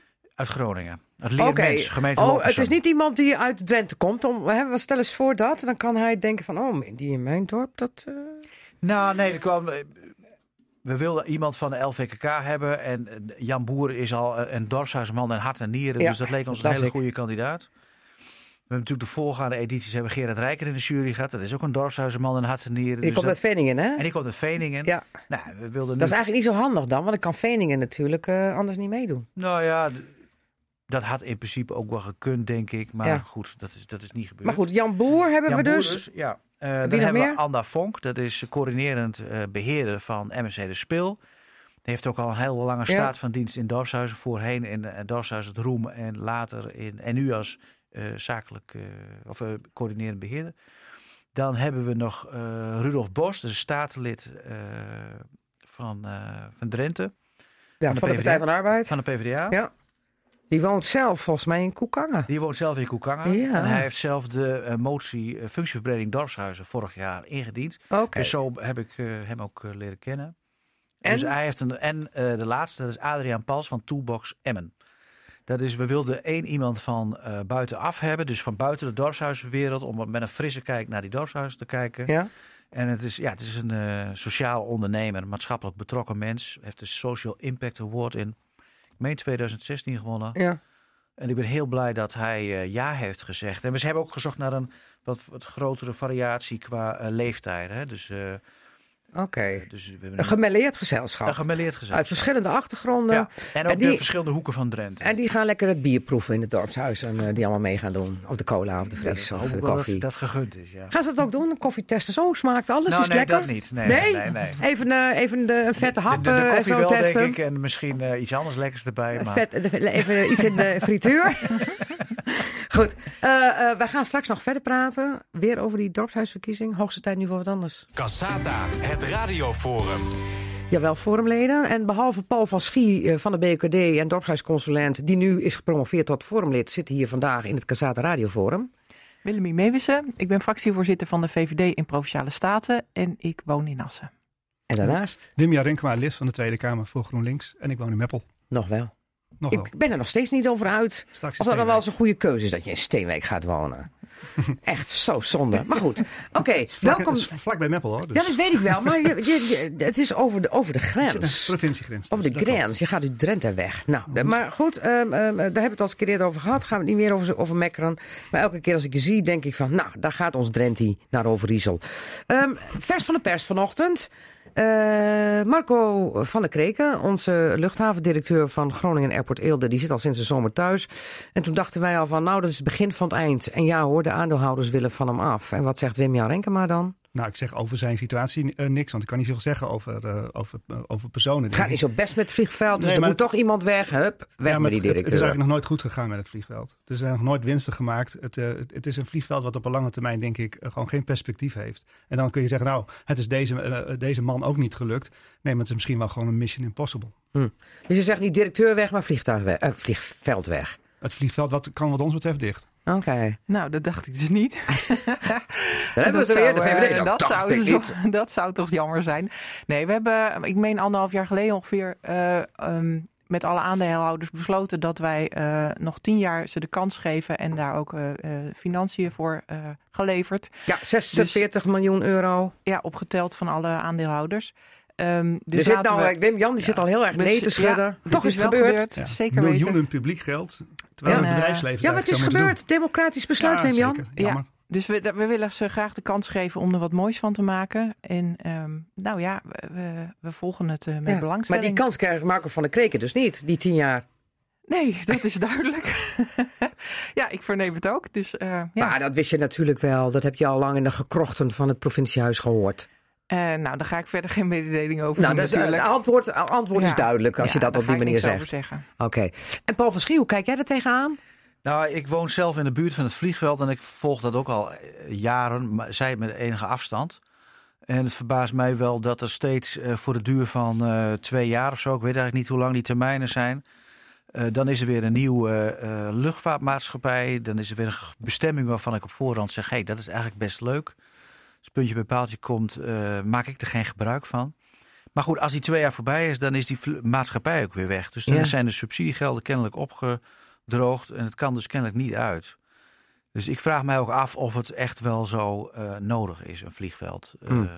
Hm, maar nu de directeur dus weggaat, is dat een voorbode voor meer ellende? ja, dat durf ik niet te zeggen. Ik vind het in eerste ik ken die man niet, maar het lijkt me heel sneu voor hem zelf vooral. Ja. En, ehm, ik ben bang dat het niet aan, eh, of ik denk dat het haast dat het niet aan hem zelf ligt. Nou, er zijn al heel veel directeuren voor hem geweest. Die allemaal met de beste bedoelingen daar het vliegtuig, of vliegveld eens even op zouden krikken. Op zouden stoten in de vaart der volkeren. Met de allerbeste bedoelingen. Met allemaal nieuwe lijnverbindingen en met hubs. Ja. Maar hup, hup, hup, daar gaat de hub weer. Ja, want ik hoor nou, nou we, geven, we geven het vliegveld nog tien jaar. Maar er stond gewoon in de plan in 2020, is het rendabel, is het winstgevend? Nou ja, dat zie je nou aankomen dat dat niet gaat lukken. Dan kun je wel weer een nieuwe directeur zoeken, maar dat is dus niet de oplossing. Goed, dan zijn er ook andere terreinen waar ook het eh, geld niet tegen de plinten opklotst. Dat zijn de gemeenten. Deze week ook vanuit Drenthe een, eh, een noodkreet van de Drentse gemeenten. Hè, de- vanwege de tekorten op jeugdzorg en WMO. En de eis was van eigenlijk alle gemeenten gezamenlijk in heel Nederland. 600 miljoen is er nodig om de enorme tekort op het sociaal domein op te lossen. Eh, en anders moeten we maar taken eh, niet uitvoeren. Is een dreigement onder meer geuit door, eh, door Jesse Otter van de gemeente Emmen. Maar ook in Assen hebben ze een spaak in het wiel gestoken van een of ander abonnementstarief. Wat het Rijk wil, maar waarvan Harmke Vlieg zegt, gaan we lekker niet doen. Want anders gaat het ons anderhalf miljoen euro kosten. Maar nou is het woensdag in de Tweede Kamer tijdens de begrotingsbehandeling aan de orde geweest. Maar die gemeenten die hebben leuke brandbrieven gestuurd, maar er wordt niet naar geluisterd, Wim-Jan Renkema. Ja, ik heb die brief ook gekregen. Ik denk alle Kamerleden. We hebben ook brieven gekregen uit, eh, uit Groningen, uit Overijssel. Dus dat de gemeenten samen zeggen... Met brieven over Ja, dit die probleem. En, en ze hebben, een, denk ik, een, eh, een, een, een belangrijk punt. Want de Rijksoverheid heeft heel veel taken bij gemeenten neergelegd. Denk aan de wet maatschappelijke ondersteuning, aan de jeugdzorg. Dus ligt heel veel op het bordje van gemeenten. En eh, ze, ze komen in de rode cijfers. Je ziet het overal eh, gebeuren. We hebben het net eh, een tijd gehad over de dorpshuizen. Maar je ziet dus inderdaad dat kleine voorzieningen als dorpshuizen, bibliotheken, die worden wegbezuinigd. Omdat de grote taken bij gemeenten neer zijn gelegd. Dus ze hebben gelijk. Het is op dit moment alleen nog maar weinig beweging. Bij jeugdzorg is er, is er incidenteel nu geld gegaan naar de gemeente. Maar om structureel meer geld in het gemeentefonds te doen, daar ben ik heel erg voor. Dat is op dit moment eh, in de eh, politiek onhaalbaar. Ja, want welke partijen houden er nou tegen? Want volgens mij is GroenLinks wel voor. Ehm eh PvdA is wel voor. Ik, moet- ik moet gewoon zeggen, de coalitie is op dit moment hier Het ligt niet aan de te- coalitie. Te, te bewegen. Oké, dat- het ligt dat- aan de coalitie. Willemien Meeuwsen van de VVD. Nou ja, dat zal. Nee, eh, als, je, als je de vraagt wat ik ervan vind. Ik, bij ik de vind vis. wel dat ehm, eh, het, het systeem is zo dat als de eh, Rijksoverheid minder uitgeeft, dan, dat er dan ook minder geld naar de gemeentes en minder geld naar de provincies gaat. Dus daar heeft, hebben de provincies en de gemeenten nu last van. Raar systeem eigenlijk. Eh, Dus ik vind echt dat dat systeem Want aangepakt het geld moet is er wel, alleen het is wordt er niet wel, maar het wordt niet. en nou ja, als je ook dus inderdaad veel taken die, die veel geld kosten naar de gemeente overhevelt, ja, dan, dan, dan kan je dit systeem niet zo in de lucht houden. Nee. Dus ik vind echt dat dat systeem aangepast moet worden. Ja. En dat, dat duurt natuurlijk even voordat dat voor elkaar is. Dus dan heb je nog, eh, eh, zal er nu iets eh, tussendoor ook moeten gebeuren. Maar ja, ik vind wel dat het Rijk met extra geld moet komen. Ik, ik, als mensen nou denken, god, ik hoor geluid op de achtergrond, dat klopt. Want er is rock en roll bij ons in de parkeerkelder voor de opname van het programma. Maar het gaat hier gewoon door de kieren heen. Ach, whatever. Maar Wim-Jan, jij wou er ook nog even wat op zeggen? Ja, kijk, dit is niet alleen gedecentraliseerd naar de gemeente, maar eigenlijk zijn al die taken al gepaard gegaan met een flinke bezuiniging. Toe. Ja, want we zijn naar Dus- de gemeente toegegaan met inderdaad minder de gedachte geld. van nou, die gemeenten die weten wel wat nodig is, die zullen waarschijnlijk ook nog wel efficiënter kunnen gaan Ja. werken. Maar we komen er nu wel achter. Ja, er zijn niet plotseling minder mensen die zorg nodig hebben. Ja, juist mensen- meer. Nou, en dan, dan is zo'n bezuiniging achteraf Ja. is eigenlijk een heel onredelijke geweest. Ja. Hoe kijk jij er aan, eh, tegenaan, Paul? Nou ja, ehm, ik moest gelijk denken toen ik dat las van de week en dat, eh, dat eh, de regering eigenlijk eh, dat, dat wat afhoudt, zeg maar, die brieven die zijn verstuurd vanuit de gemeente. Toen dacht ik, hoe kan dat nou? Want eh, ik kan me nog een bericht herinneren van dit voorjaar, volgens mij was het in mei of zo, dat Hoekstra heel triomfantelijk eh, riep: wij hebben 12 miljard eh, over. Ja. En wat gaan we daarmee doen? We gaan de, het, het, het begrotingstekort, of hoe het, het staatsschuld gaan we wegwerken. Ik denk, nou laten we dat dan nu niet doen. Hè? Dan, eh, dan gaan we die, die extra gelden daarvoor eh, besteden. Hè? Dan hou je nog genoeg geld over. Ja, Wopke Hoekstra heet hij, Ja? Wopke Hoekstra. Ja, zei ik iets anders? Of- Nee, nee, nee ik, zat ik zat over zijn naam na te denken. Hoe heet, hij, het- hoe heet hij toch? Wopke. Ja. Ja, maar ehm, waarom is dat systeem eigenlijk bedacht? Als het Rijk minder geld uitgeeft, terwijl het geld er wel is, krijgen de gemeenten en de provincies ook minder geld. Ja, dat is, op zich is het, eh, is het wel logisch. Dat doen we ze dat- trap op, trap af, Ja. maar dan denk ik, eh, ik slaat nergens op. Nou, het is op zich wel logisch als je, als je geld uitgeeft in de publieke sector, dat je zegt van nou, wat er in een overheid gebeurt, en daar, zit- daar zit altijd ook zeg maar, economische kant eh, aan, van hoe, hoe- hoeveel geld komt er binnen, dat je daar rekening houdt, mee houdt in lagere, bij lagere overheden. Eh, tegelijkertijd is het wel raar dat we dat doen op basis van wat ze uitgeven. Mhm. Dus, en niet op basis van wat er begroot wordt. Want er zit op allerlei plekken, bijvoorbeeld is er onderuitputting bij de Rijksoverheid. Hè, dus als de, de, de nieuwe straaljagers later worden eh, aangeschaft dan begroot, dan eh, zit dat zie je dus niet meer terug in die gemeente- en provinciale begroting. Dus het zou ook heel goed zijn om ja, te kijken naar de begroting in plaats van naar de uitgaven die de Rijksoverheid Maar goed, hoe lossen we dit nou op? Want die gemeenten krijgen dus eigenlijk niks, staan met lege handen. Met grote gevolgen. Nou, ik verwacht dat hier het laatste nog niet over gezegd is. Nee? Nee. Straks eh, de wethouders met trekkers en eh, b- bouw, bouwmateriaal naar eh, het Malieveld. Nou, Nou, ik heb het de suggestie al aan de hand gedaan bij Jesse Otter en Harmke Vlieg toen ze hier zaten. En nou, Jesse Otter was wel zover dat hij dacht van, nou moet ik maar een trekker leasen bij een boer. Dan gaan we gezamenlijk die kant op. Maar jij zegt het laatste woord is er nog niet over gezegd, Willemien. En wat zeg jij, Wim-Jan? Ik denk dat het volgende kabinet het anders gaat organiseren. Maar dat duurt nog lang, het volgende Nou, al- kabinet. Nog anderhalf jaar. Nou ja, Nou, maar de de gemeente verkiezingen. zitten, eh, staat het water nu al tot aan de lippen. Twee- nodig, 2020 zal voor de gemeente een ontzettend zwaar jaar gaan worden. Ja, oké. Eh, nu we het dan toch over die trekkers en over die eh, bouwmaterialen hadden, of die bouwwagens. Eh, het bouwprotest afgelopen woensdag op het Malieveld. Ik hoorde al dat er fikse schade was aan het Malieveld. Eh, dat Door dat al nog- dat verkeer. Wat, ja, nee, door, door al die bouw, eh, bouwwagens en, en al dat bouwverkeer. Maar ook hebben een dikke hoop zand, eh, geloof ik, op het Malieveld gestort. Gaat geld kosten. Denk ik, ach joh, dan vraag je toch de bouw of ze dat even repareren voor een schijntje. Voordat ze daar een, een dure aanbesteding Volgens op was dat loslaten. ook niet het probleem, toch? Dat wordt wel geregeld. Nou, dat lijkt mij ook. Maar nou, in Groningen hadden ze het ook gratis willen oplossen. Ja. Maar die gingen ook een dure andere partij inschakelen om daar de deur te maken, heb ik begrepen. Dus waarom zou je het simpel oplossen als het moeilijk kan, denk ik wel eens, en duur. Maar even naar dat bouwprotest. eh, het heeft eigenlijk niet zoveel opgeleverd, toch? Nou, ik vond het zelf heel erg raar om daar eh, zeg maar eh, twee oud-bewindslieden te zien van het CDA. Die daar Ja. in oranje hesjes stonden, heel boos op, de, op het kabinet. Dat waren Maxime Verhagen en Henk Bleker.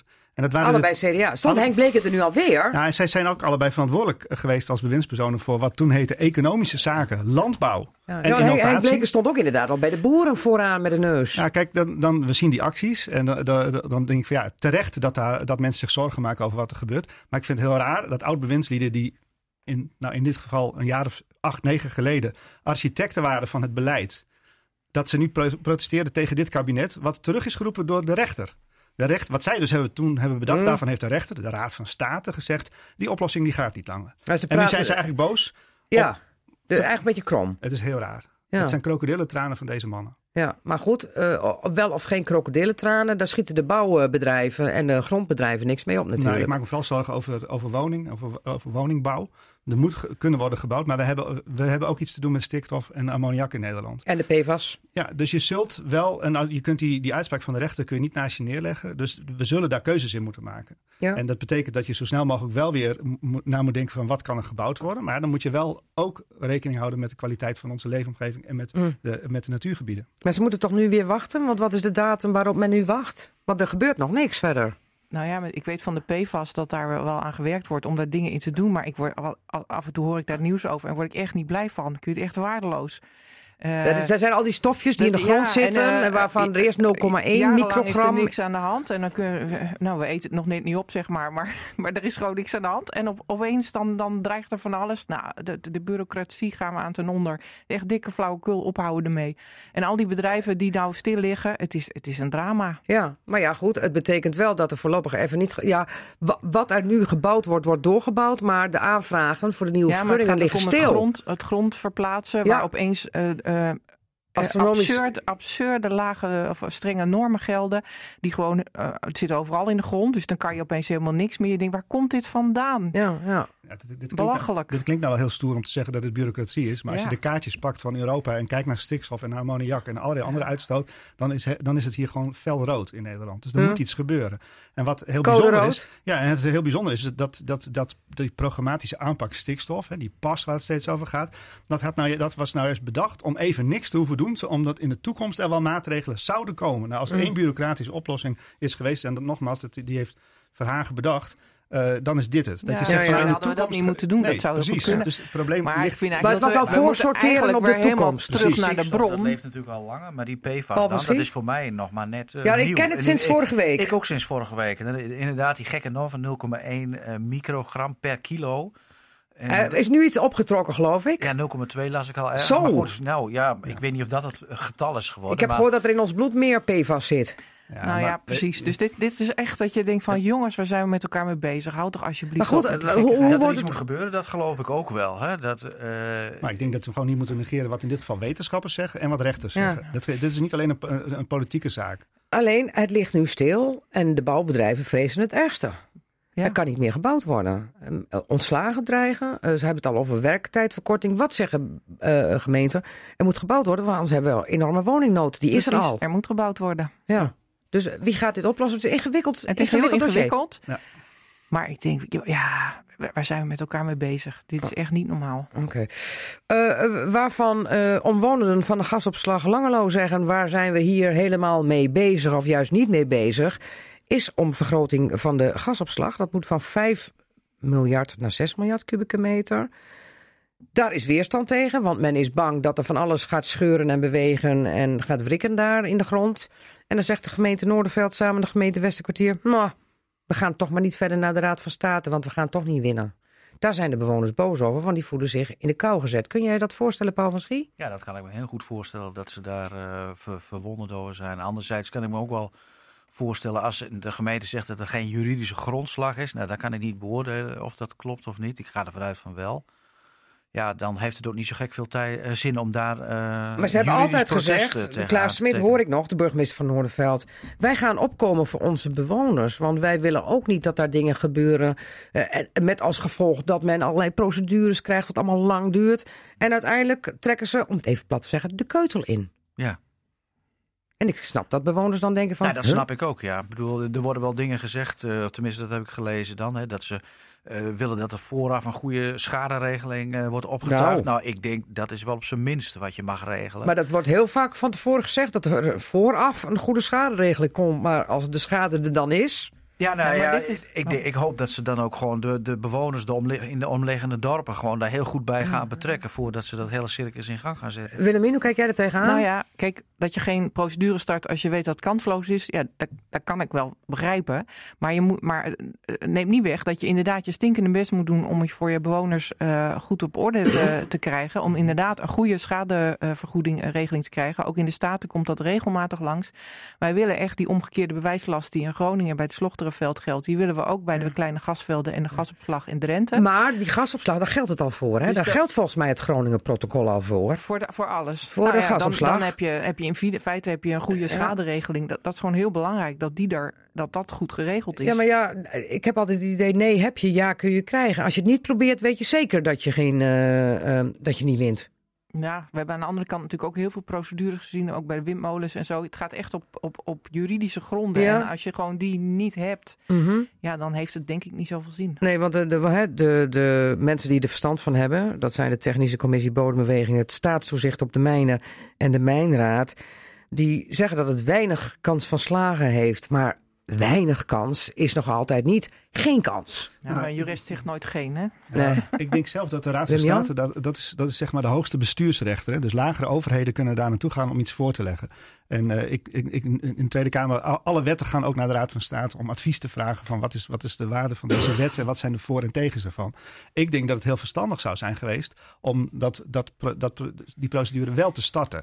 Misschien weet je, wel- is de kans dat je daarmee dingen echt gaat veranderen niet zo groot. Maar ik weet wel dat juristen allerlei zaken dan zien en opschrijven waar, waar ook bewoners in de toekomst iets aan zouden kunnen hebben. Dus Maar onder druk van zo'n procedure kan men toch ook denken van... oeh, donders, het is wel serieus. Ze gaan toch door met procederen. We moeten wel zorgen dat we de afspraken nakomen Ja, we hadden, het zo net, we voorkant. hadden het zo net over die eh, afspraken als het gaat over stikstof. Ja, daar heeft dus de Raad van State uiteindelijk van gezegd... Rijksoverheid, wat jullie doen kan niet. Nou, in dit geval is het een totaal andere eh, setting. Want er is een lagere overheid die, die, die zouden hier een Mhm. procedure kunnen starten.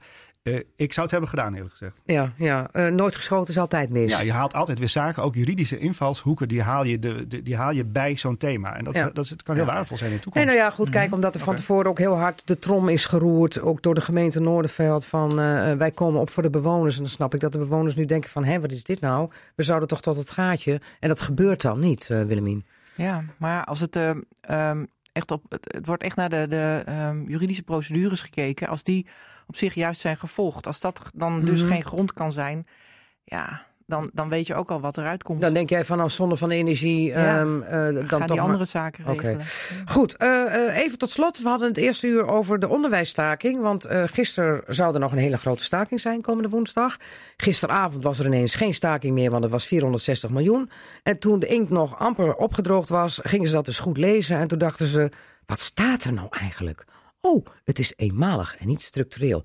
Daarmee wordt het niet opgelost. Het is een zoethoudertje. En het hele veld komt nu in beweging. Zo van, dit pikken we niet. Je moet geen akkoord sluiten, want dit klopt niet. En ook net de mannen hier aan tafel in Cassate zeiden ook van... het is een zoethoudertje. We moeten hier niet mee akkoord gaan. Hoe kijken jullie er tegenaan? Voor wat je nu weet dan, hè, Wim-Jan? Ja, ik, ik, het, het is niet weinig geld, hè. het is bijna een half miljard. Eh, 460 miljoen euro, maar niet structureel. Het Een is... klein deel daarvan is structureel, maar het grootste deel niet. En dat zie je wel vaker. Eh, Je ziet het, zag het laatst ook bij de jeugdzorg. Er is ook extra geld naartoe gegaan, maar in eerste instantie voor, voor drie jaar.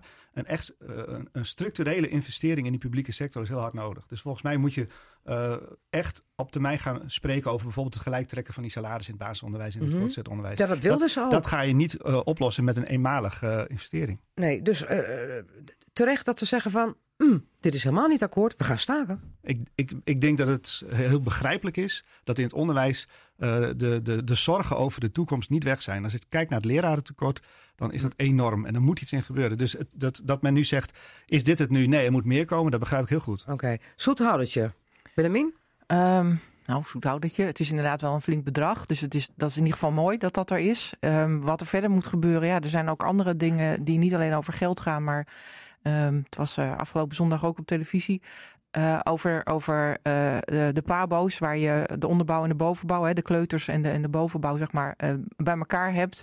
En nou ja, het, het is En voor wat heel moet je uit elkaar houden? Want omdat heel veel jongens het niet interessant vinden om voor en kleuters les te misschien geven. ook wel meisjes niet. Maar hè, dat er Ja. gewoon verschillende interesses zijn om, om daarvoor te gaan. Dan moet je, zou je dat moeten splitsen. Nou, zo zijn er natuurlijk nog meer Mhm. zaken waar je anders mee om zou kunnen gaan. Maar Dus- begrijp je dat het veld eerst zegt van... eh, oh, mooi, een akkoord. En als iedereen het nog eens goed gaat lezen... dat ze denken, hmm, we worden nou ja, met een je hebt pluitje natuurlijk altijd gestuurd. liever structureel geld dan eenmalig. Zo is het natuurlijk. Aan de andere kant, het eenmalige is er nu wel. Hè? Dus je moet ook niet het kind met badwater weggooien. Het begin is er. Zo is dat. Ja, Paul van Schie?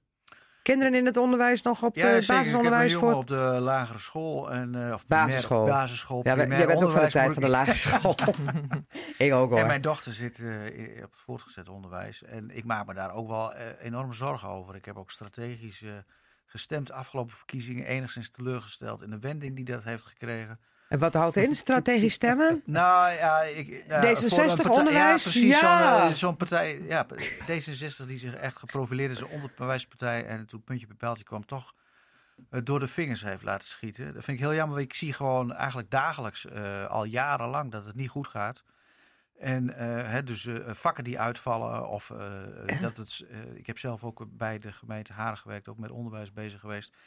Dat is alweer een paar jaar geleden. Maar eh, toen was er echt nog een wachtlijst met, met leerkrachten bijvoorbeeld. Als er een school was dat iemand langdurig of kortdurend ziek was. Dan had je de volgende dag eh, keuze uit kandidaten. En die tijd die zijn we al een hele Ja. tijd voorbij. De- soms heeft mijn dochter eh, een, pa- een paar weken geen les. Omdat een leerkracht gewoon er niet is. En dus het lukt ook niet intern lukt. Nou ja, die heeft natuurlijk wel op een gegeven moment een toets. En ehm, wat ik ook wel een hele zorgwekkende ontwikkeling vind, het is dat de paddenstoelen schieten die de grond. Dat zijn die huiswerkinstituten. Er zijn mensen die zich dat kunnen veroorloven, ehm, waardoor hun kinderen bijles krijgen. Maar er zijn ook genoeg eh, kinderen die, die niet in die positie zitten. Dus dat vind ik zelf een hele zorgelijke ontwikkeling. Ja.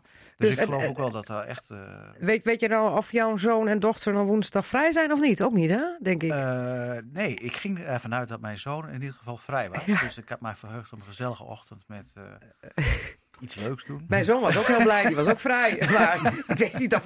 We weten het niet. We weten het niet. Nee. Mijn, mijn zoon heeft toetsweek, dus die hoopte heel erg dat, eh, dat, dat hij door zou. Nou, ik, ik denk dat die toetsweek toch niet doorgaat. Want er worden nog heel wat eh, harde noten gekraakt, denk ik, de komende dagen over dit onderwijsakkoord. En eh Arie Slop heeft denk ik er ook nog wel een paar slapeloze nachtjes van. Want het is allemaal eh, in het veld nog niet helemaal goed ontvangen. Forumleden, ik ga jullie in ieder geval bedanken voor de inbreng vandaag. En eh, heb een fijn weekend. Eh, Wim-Jan Renkema en Willemien Meeuwsen. Dank jullie wel. Eerder verscheen van zijn hand 30 messteken over de moord op zijn dochter Kim. Daarna kwam De Lijst. En nu dus nummer drie, Verslagen Vriendschap. Rob Ja. Stoker, welkom. De smaak van het schrijven te pakken gekregen. Dankjewel, ja. Uit Ja, nood geboren blijkt. eerst. Nou ja, ik ben eh, mijn baan kwijtgeraakt als docent natuurlijk, dus ik moet me een beetje vermaken. Maar eh, dat lukt goed met schrijven. Ja, want Ja. ehm, dat je je baan bent kwijtgeraakt heeft alles te maken met het drama wat Ja. jouw gezin overkwam met de moord op jullie dochter Kim. Ja, In 2013, je was eh, docent Nederlands aan het Esdal College in Emmen. klopt. Maar door dit vreselijke drama ben je thuis komen te zitten. Maar ben je uiteindelijk gaan schrijven wat in 2016 tot het eerste boek heeft geleid. Gebaseerd op wat jullie overkomen is. 30 messteken. Dat ging dan over de dood van jouw dochter. Ja. Maar nu dus deze derde verslagen vriendschap. En ik heb toch het idee erop, Stoker, dat met dit derde boek ehm, de werkelijkheid ook wat verder van je is afkomen te staan. Dat het meer fictie Oh ja? is. Ja, want ja, de dit is- lijst, want dat vind ik zo mooi, de lijst. Ja, de lijst was heel Die klinkt ook heel dreigend, hè? Ja, dat, dat, dat ging over, een, over een docent die even wat eh, appeltjes te schillen had met eh, vervelende collega's. Ja, en ouders. En Ja. ouders. Ja, dat klopt. En daar heb jij ook mee te maken gehad natuurlijk in je Ja, dat was- periode dat als was Nederlands deels leraar. autobiografisch, hè? Ja, Ja, ik dan was, begin ik was eh, niet ja. de muziekleraar, maar eh, nee, nee. ik was ook niet zo doorgedraaid als deze persoon, eh, als de hoofdpersoon in dat boek. Nee, maar het had wel hier en daar raakvlakken, dacht Mm, ik. Jawel, jawel. Ja. En deze is dus iets verder van de Ja, werkelijkheid dit is af, meer totaal een fictie. andere, andere stijl. Dit is nou, een van de. Ik heb twee uitgevers, hè, Peter en Koen. En Koen zegt het neigt eigenlijk meer naar een thriller. Dus Ja. het, is, eh, het is wel spannend. Het is, het is weer een andere stijl. De, de lijst was ook wel een beetje spannend, maar er zat veel meer humor in en cynisme. Ja, en, dat eh, klopt. Een beetje prikken richting het onderwijs. En eh, dit is gewoon een hele mooie, spannende roman Ja, geworden. we, gaan er zo. Hm. we gaan er zo meteen verder over praten. Ik heb hem nog niet helemaal uit en het lijkt me beter ook, want de vorige keer verraadde ik het einde al Hm. bijna. Eerst even naar de dorpshuisverkiezing van het jaar, want daarvoor zit speciale tafelgast Paul van Schie vandaag aan de Cassatertafel. Ehm we hadden het al over gehad dat er meer dan 183 dorps- en buurthuizen zijn. Eh, ze kunnen allemaal meedoen, eh, maar dat zullen ze allemaal niet doen. Je verwacht zo'n 60 aanmeldingen. Nee, ik hoop op 40 aanmeldingen. Dat zou heel mooi zijn. Evenaring van de eerste keer. Ik- Nou, je moet toch altijd een beetje meer willen dan de vorige keer? Ja, nou, je bent natuurlijk de nieuwbonus kwijt. Hè? Dus dat is, als je iets nieuws doet, eh, dan, dan trek je altijd eh, meer, meer publiek. Driemaal scheepsrecht, zeg ik dan. Ja, zou ook, ik, hoop, ik hoop dat dat eh, zo is. Ja, maar die finale strijd van die dorpshuizen, want zes kunnen er uiteindelijk meedoen. Ja. Wanneer begint die finale strijd? Nou, eh zeg maar, dorpshuizen kunnen zich aanmelden tot 18 januari 2020. En, eh, Aan de hand van vragenlijsten. Aan de hand van de vragenlijst. Hè. Er komt ook een nieuwe. Dit, wat ook nieuw aan deze. Er zijn een aantal elementen nieuw aan deze verkiezing die het wel leuk maken, denk ik. Dus eh, dat, dat terug naar zes, dat is één. Eh, het is ook echt nadrukkelijk een co-productie met eh RTV Drenthe dit keer. Er komt ook een programma. Waarom dacht je anders dat je hier zat? Ja, nee, een grapje. Er komt een, een nieuw programma. Hè. Vorige keer werden de uitzendingen gedaan. Die vielen toen onder Strunen. En nu komt er een programma genaamd Drents Dorpshuis van het Jaar. Met een gelijknamige website, drentsdorpshuisvanhetjaar.nl. En die is, als het goed is, volgende week klaar. Daar, daar zijn we nu nog druk mee bezig. Dat moet ook wel, want dan moet de aftrap. Dat moet aftrappen. Dus ja. ik ga ervan uit dat dat gaat lukken. Eh, maar goed, in ieder geval, eh, die dorpshuizen die kunnen zich aanmelden tot 18 januari. Daar gaat de jury zich daarover beraden. Zeg maar, ik verwacht uiterlijk in de eerste of tweede helft van, of de eerste helft van februari uitkomsten. En dan gaan we aan de slag. En dorpshuizen die gaan, eh, die moeten zelf aan de slag, met, of mogen aan de slag met een, met een film maken over hun eigen dorpshuis. Dorpshuizen krijgen zelf de regie over het maken van een filmpje. Kunnen daar zelf ook een rol mee in spelen. Dat ze hun eigen dorpshuis goed in de picture kunnen zetten. En hebben een bedrijf. Dat moet je dan ook allemaal maar kunnen. Ja, maar goed, we hebben een bedrijf ingehuurd die dat met hun gaat doen. Oké, ze hoeven het niet allemaal zelf te kunnen. Nee, zeker niet. Nee, nee, Oké. nee. Zij mogen zelf nadenken, meedenken over het programma. En Wat moet er in dat filmpje? Ja, moet er in dat filmpje. Want hoe lang mag het filmpje duren? Vijf minuten. En dat wordt ook Oh, uitgezonden oh. op RTV Drenthe binnen het programma Drents Dorpshuis van het jaar. Oké. En Oh, best nog wel lang, vijf minuten. dat is best nog wel lang. Ja. Maar goed, eh, daarnaast komt eh Janine, Janine Hofstegen, dat is een nieuwe presentator. Of tenminste voor de gemiddelde kijker, denk ik. Eh, die komt, Dat is nou onze vlogster van precies, Drenthe. Ja. En eh, die komt langs eh, bij de dorpshuizen en die gaat ook sfeerbeelden ophalen. Mhm. En nou ja, dat komt dus op, op televisie. Gooi de bitterballen maar vast in het vet, jongens. Ja, precies. Ja, Janine houdt wel van En gezelligheid. er wordt, ook, er, wordt, wordt ook bedoeld dat ze een feestje gaan organiseren. Hè? Oh. Dat ze echt de dynamiek Oh. van het dorp en van het dorpshuis laten zien. Oké, dus er komen in ieder geval zes feestjes voorbij. Er komen zes feestjes voorbij, dat is Hmm. het idee. En Ja, vervolgens komt de jury op bezoek. Dat is dan ongeveer in mei, juni. En dan is de eh, grote finale is op 30 juni. In het 30 juni. juni. Dus dat is oh. ja, de dinsdag na de Titi. Mooie zomerbarbecue lijkt me dan. Ja, Met een beetje goed weer. ja, moet even kijken. We gaan naar het provinciehuis met z'n allen. En, eh, Oh, die hebben ook een mooie tuin. Eh, Daarom, Daar de boel even aanstoken. En eh, ja, daar kunnen heel veel mensen in. Hè? Dus eh, ik hoop dat al die dorpen die kant op komen tegen die tijd. Ja. En even tot slot, want het gaat vooral om de roem en de eer. Nee, oh, ja, ook, maar eh, wat eh, levert het dan ping-ping op als ik win? die meedoen aan een verkiezing, die krijgen sowieso, of die krijgen 1000 euro. En de winnaar die krijgt eh, 1500. Wa- wacht even, de dorpshuizen die meedoen aan de verkiezing. Dus als er 40 aanmelden, die krijgen allemaal... Nee, sorry. eh, Die Oh. worden geselecteerd voor deelname. Ik wou net zeggen, want Sorry, anders, ja. anders denk ik van dat je een financieel probleempje krijgt. Ja, nee, dat klopt. Dus de zes die meedoen krijgen sowieso 1000 euro. Die krijgen sowieso 1000 En euro. de winnaar? uiteindelijke winnaar die krijgt eh 1500 euro extra. Ik ben nog één ding vergeten te vertellen. En dat is dat we de wijze van jurering ook wat hebben aangepast. Vorige keer hadden wij zeg maar, de vakjury en dan de, de, kiezers op de avond. Of de aanwezige dorpshuizen op de finale avond. En dat was samen, was dat, maakte dan wie, wie Ja. winnen werd. We hebben daar nu een, eigenlijk een aparte categorie tussen gevoegd. Dat is de dorpshuizenjury. Dus de dorpshuizen die gaan deelnemen aan een verkiezing. Die gaan ook een bezoek brengen aan elkaars dorpshuis. En die gaan elkaar jureren. Die gaan elkaar de grond inschrijven. Nee, die gaan elkaar. eh, nee, dat, dat denk ik niet. Nee? Nee, Nou, let maar op. we zullen het zien. Dat wordt nog spannend. En eh, er komt ook, eh, de, de, de dorpen kunnen ook gaan stemmen op het dorpshuis eh, van een keus. Daar moeten we nog, nog kijken hoe we dat precies gaan doen. Dus we stemmen via internet. Dus niet meer op de finale avond, maar echt via de website. Nou, pas maar op. Dan gaan dorpen, sommige, sommige dorpen gaan massaal eh, herhaaldelijk stemmen. Dat wordt nog een hele kluif, denk Ja, ik. maar nog een hele kluif. Dan moeten we ook nog wel kijken hoe we dat gaan verdelen. Hè? Dus als je een grote kern hebt, we willen wel kijken dat Ja. een klein dorp moet ook kunnen winnen. Ik wou net Dus zeggen, dat we dat op de een of andere manier gaan, gaan, gaan middelen. Hmm. Ja, of een, ik denk dat je nog wel wat werk te verrichten hebt, we eh, hebben Paul. het, eh, behoorlijk eh, de- wat te doen. Oké, ik wens je daar heel veel succes mee. Dankjewel. We gaan nu even naar heel wat anders. Naar de roman van Rob Stoker, Verslagen Vriendschap. Hoe lang heb je erover gedaan, over, de, over dit derde boek? Een totaal een jaar, denk ik. Ja, dat, dat moet ook haast wel, want je zat hier een jaar geleden, Ja, heb ik even klopt, teruggekeken. ja, ja. Omdat toen De Lijst Ja. werd gepresenteerd. Ja, ik vind het zo'n mooie naam, hè? Gepresenteerd. Want ja, vanmiddag wordt hij gepresenteerd, hè, het Ja, boek. vanmiddag is bij Bruna Vermeer, of bij Vermeer in Emmen. Ja, Bruna is twee weken later. Eh, Vermeer in Emmen is de presentatie, dus dan gaan de uitgevers even een eh, openingswoordje doen. En dan ga ik nog een klein stukje zeggen en dan mag men eh, het boek laten signeren als ze dat leuk vinden. Nu is dit het- je derde boek. Ja. Is het je beste?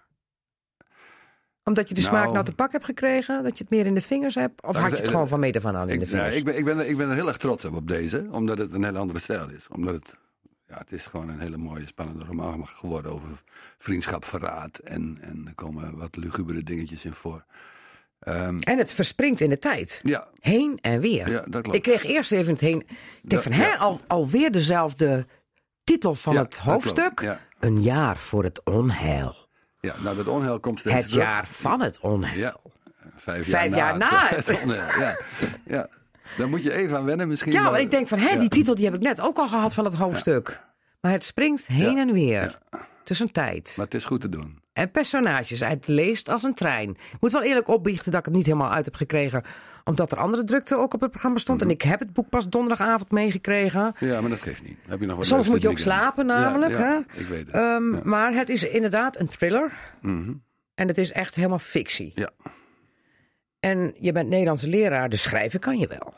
Eh, nou ja, dat moet nog blijken. Maar eh, nou ja, de, eerste boeken gingen goed. Dus ik, ik denk dat deze ook wel, eh, wel goed gaat lopen. Ja, want hoe. Kijk, de moord op je dochter, Kim, dat is door heel veel mensen uit de regio ook gekocht. Ja. Omdat heel veel mensen jou kennen, omdat je leraar was op het Esdal College. Ja. En ook Kim kennen. En dat het iedereen had aangegrepen. Dus iedereen wilde dat boek hebben. Er was zelfs een tweede of derde druk van.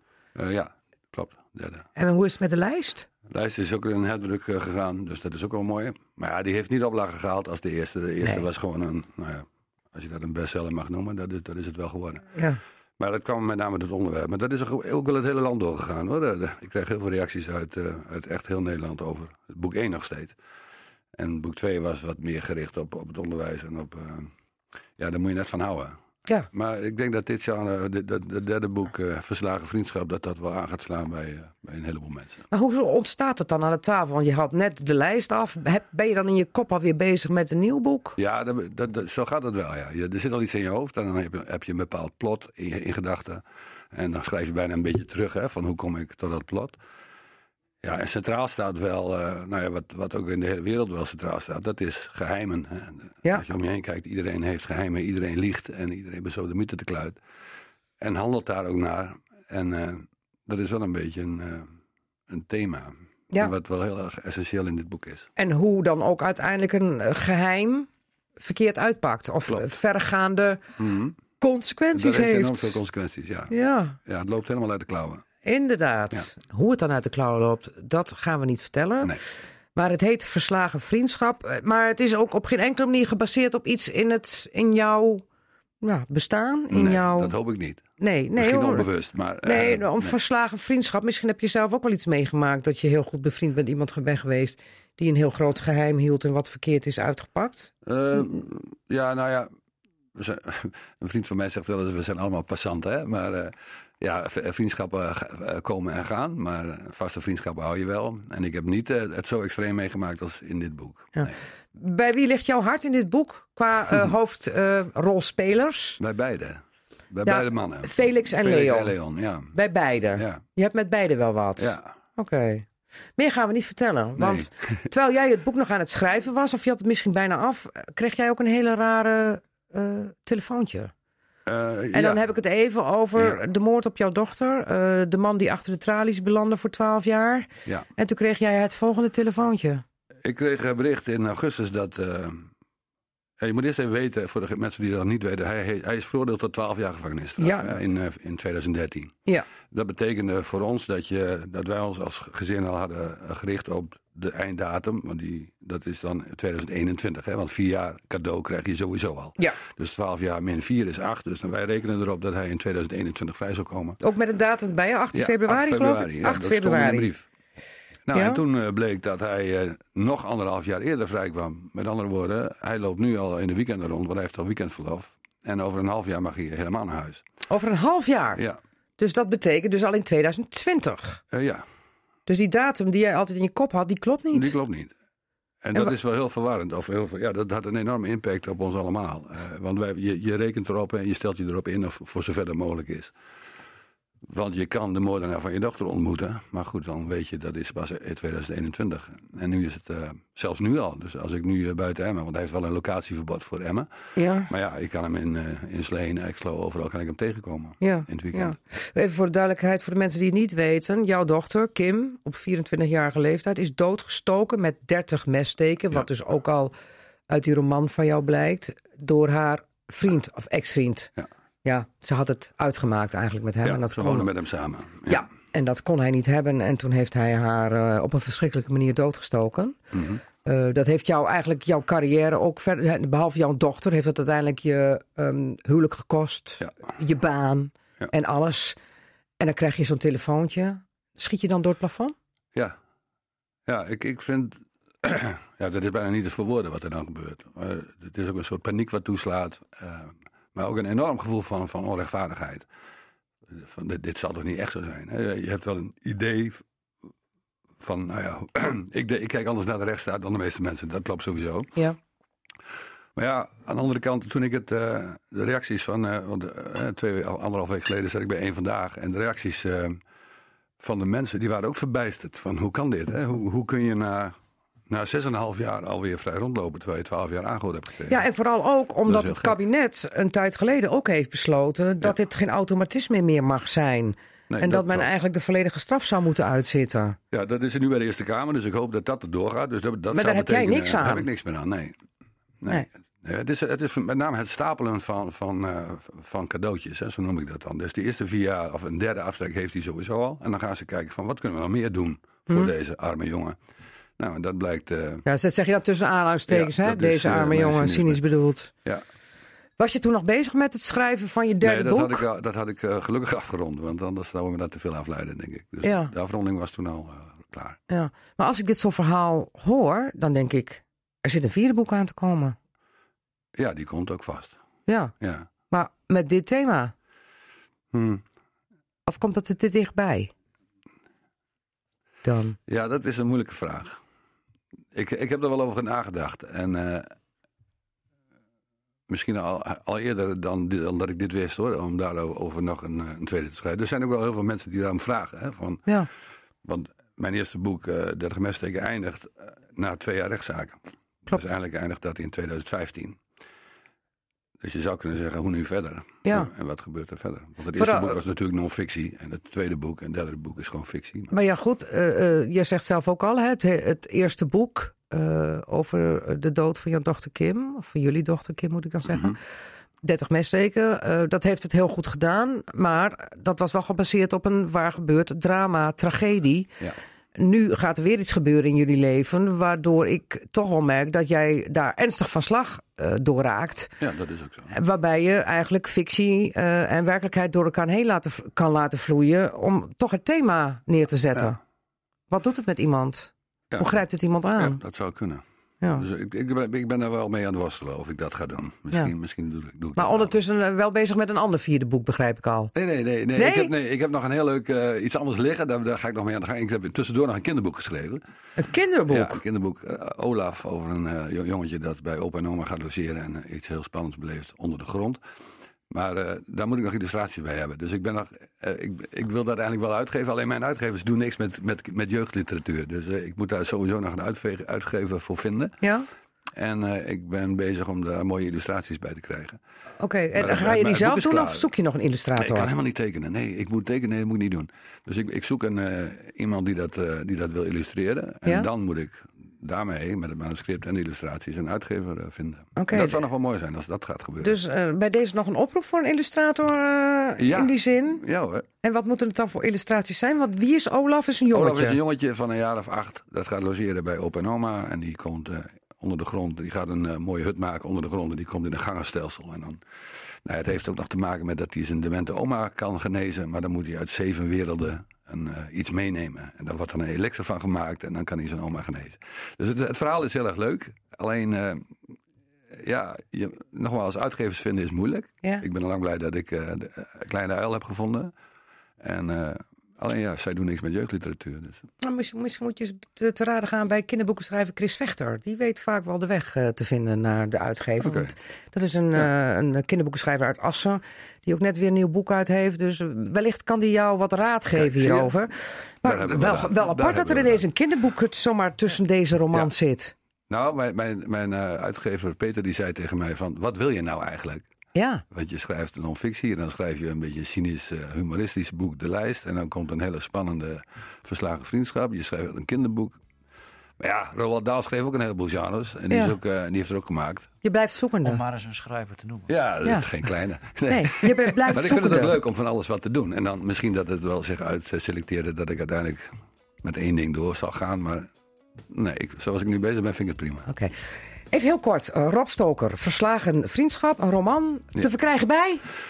Ja, overal. Bij, eh, bij de, bij de, nu bij Vermeer en bij de Bruna. Je kunt het gewoon bestellen? Je kunt hem Oké. overal bestellen. Ja hoor. En eh, uitgegeven door eh, Kleine Uil. Ik wens je heel veel plezier vanmiddag bij de presentatie. Ja, bij je. Eh, Vermeer in Emmen. Vermeer in Emmen. Wilt u hem zien? Rob Stoker, zoek hem op in Emmen. Daar is hij vanaf drie uur.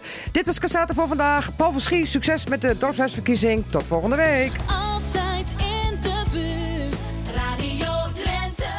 Je luisterde naar Cassata. Dat is te beluisteren als radioprogramma op zaterdagmiddag, maar sinds kort ook als podcast.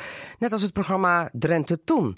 Vond je het nou interessant? Geef ons dan vijf sterren en laat je beoordeling achter. En vertel het natuurlijk ook aan vrienden, familie en collega's. Daar help je ons mee, zodat we nog meer luisteraars kunnen bereiken. tot volgende week.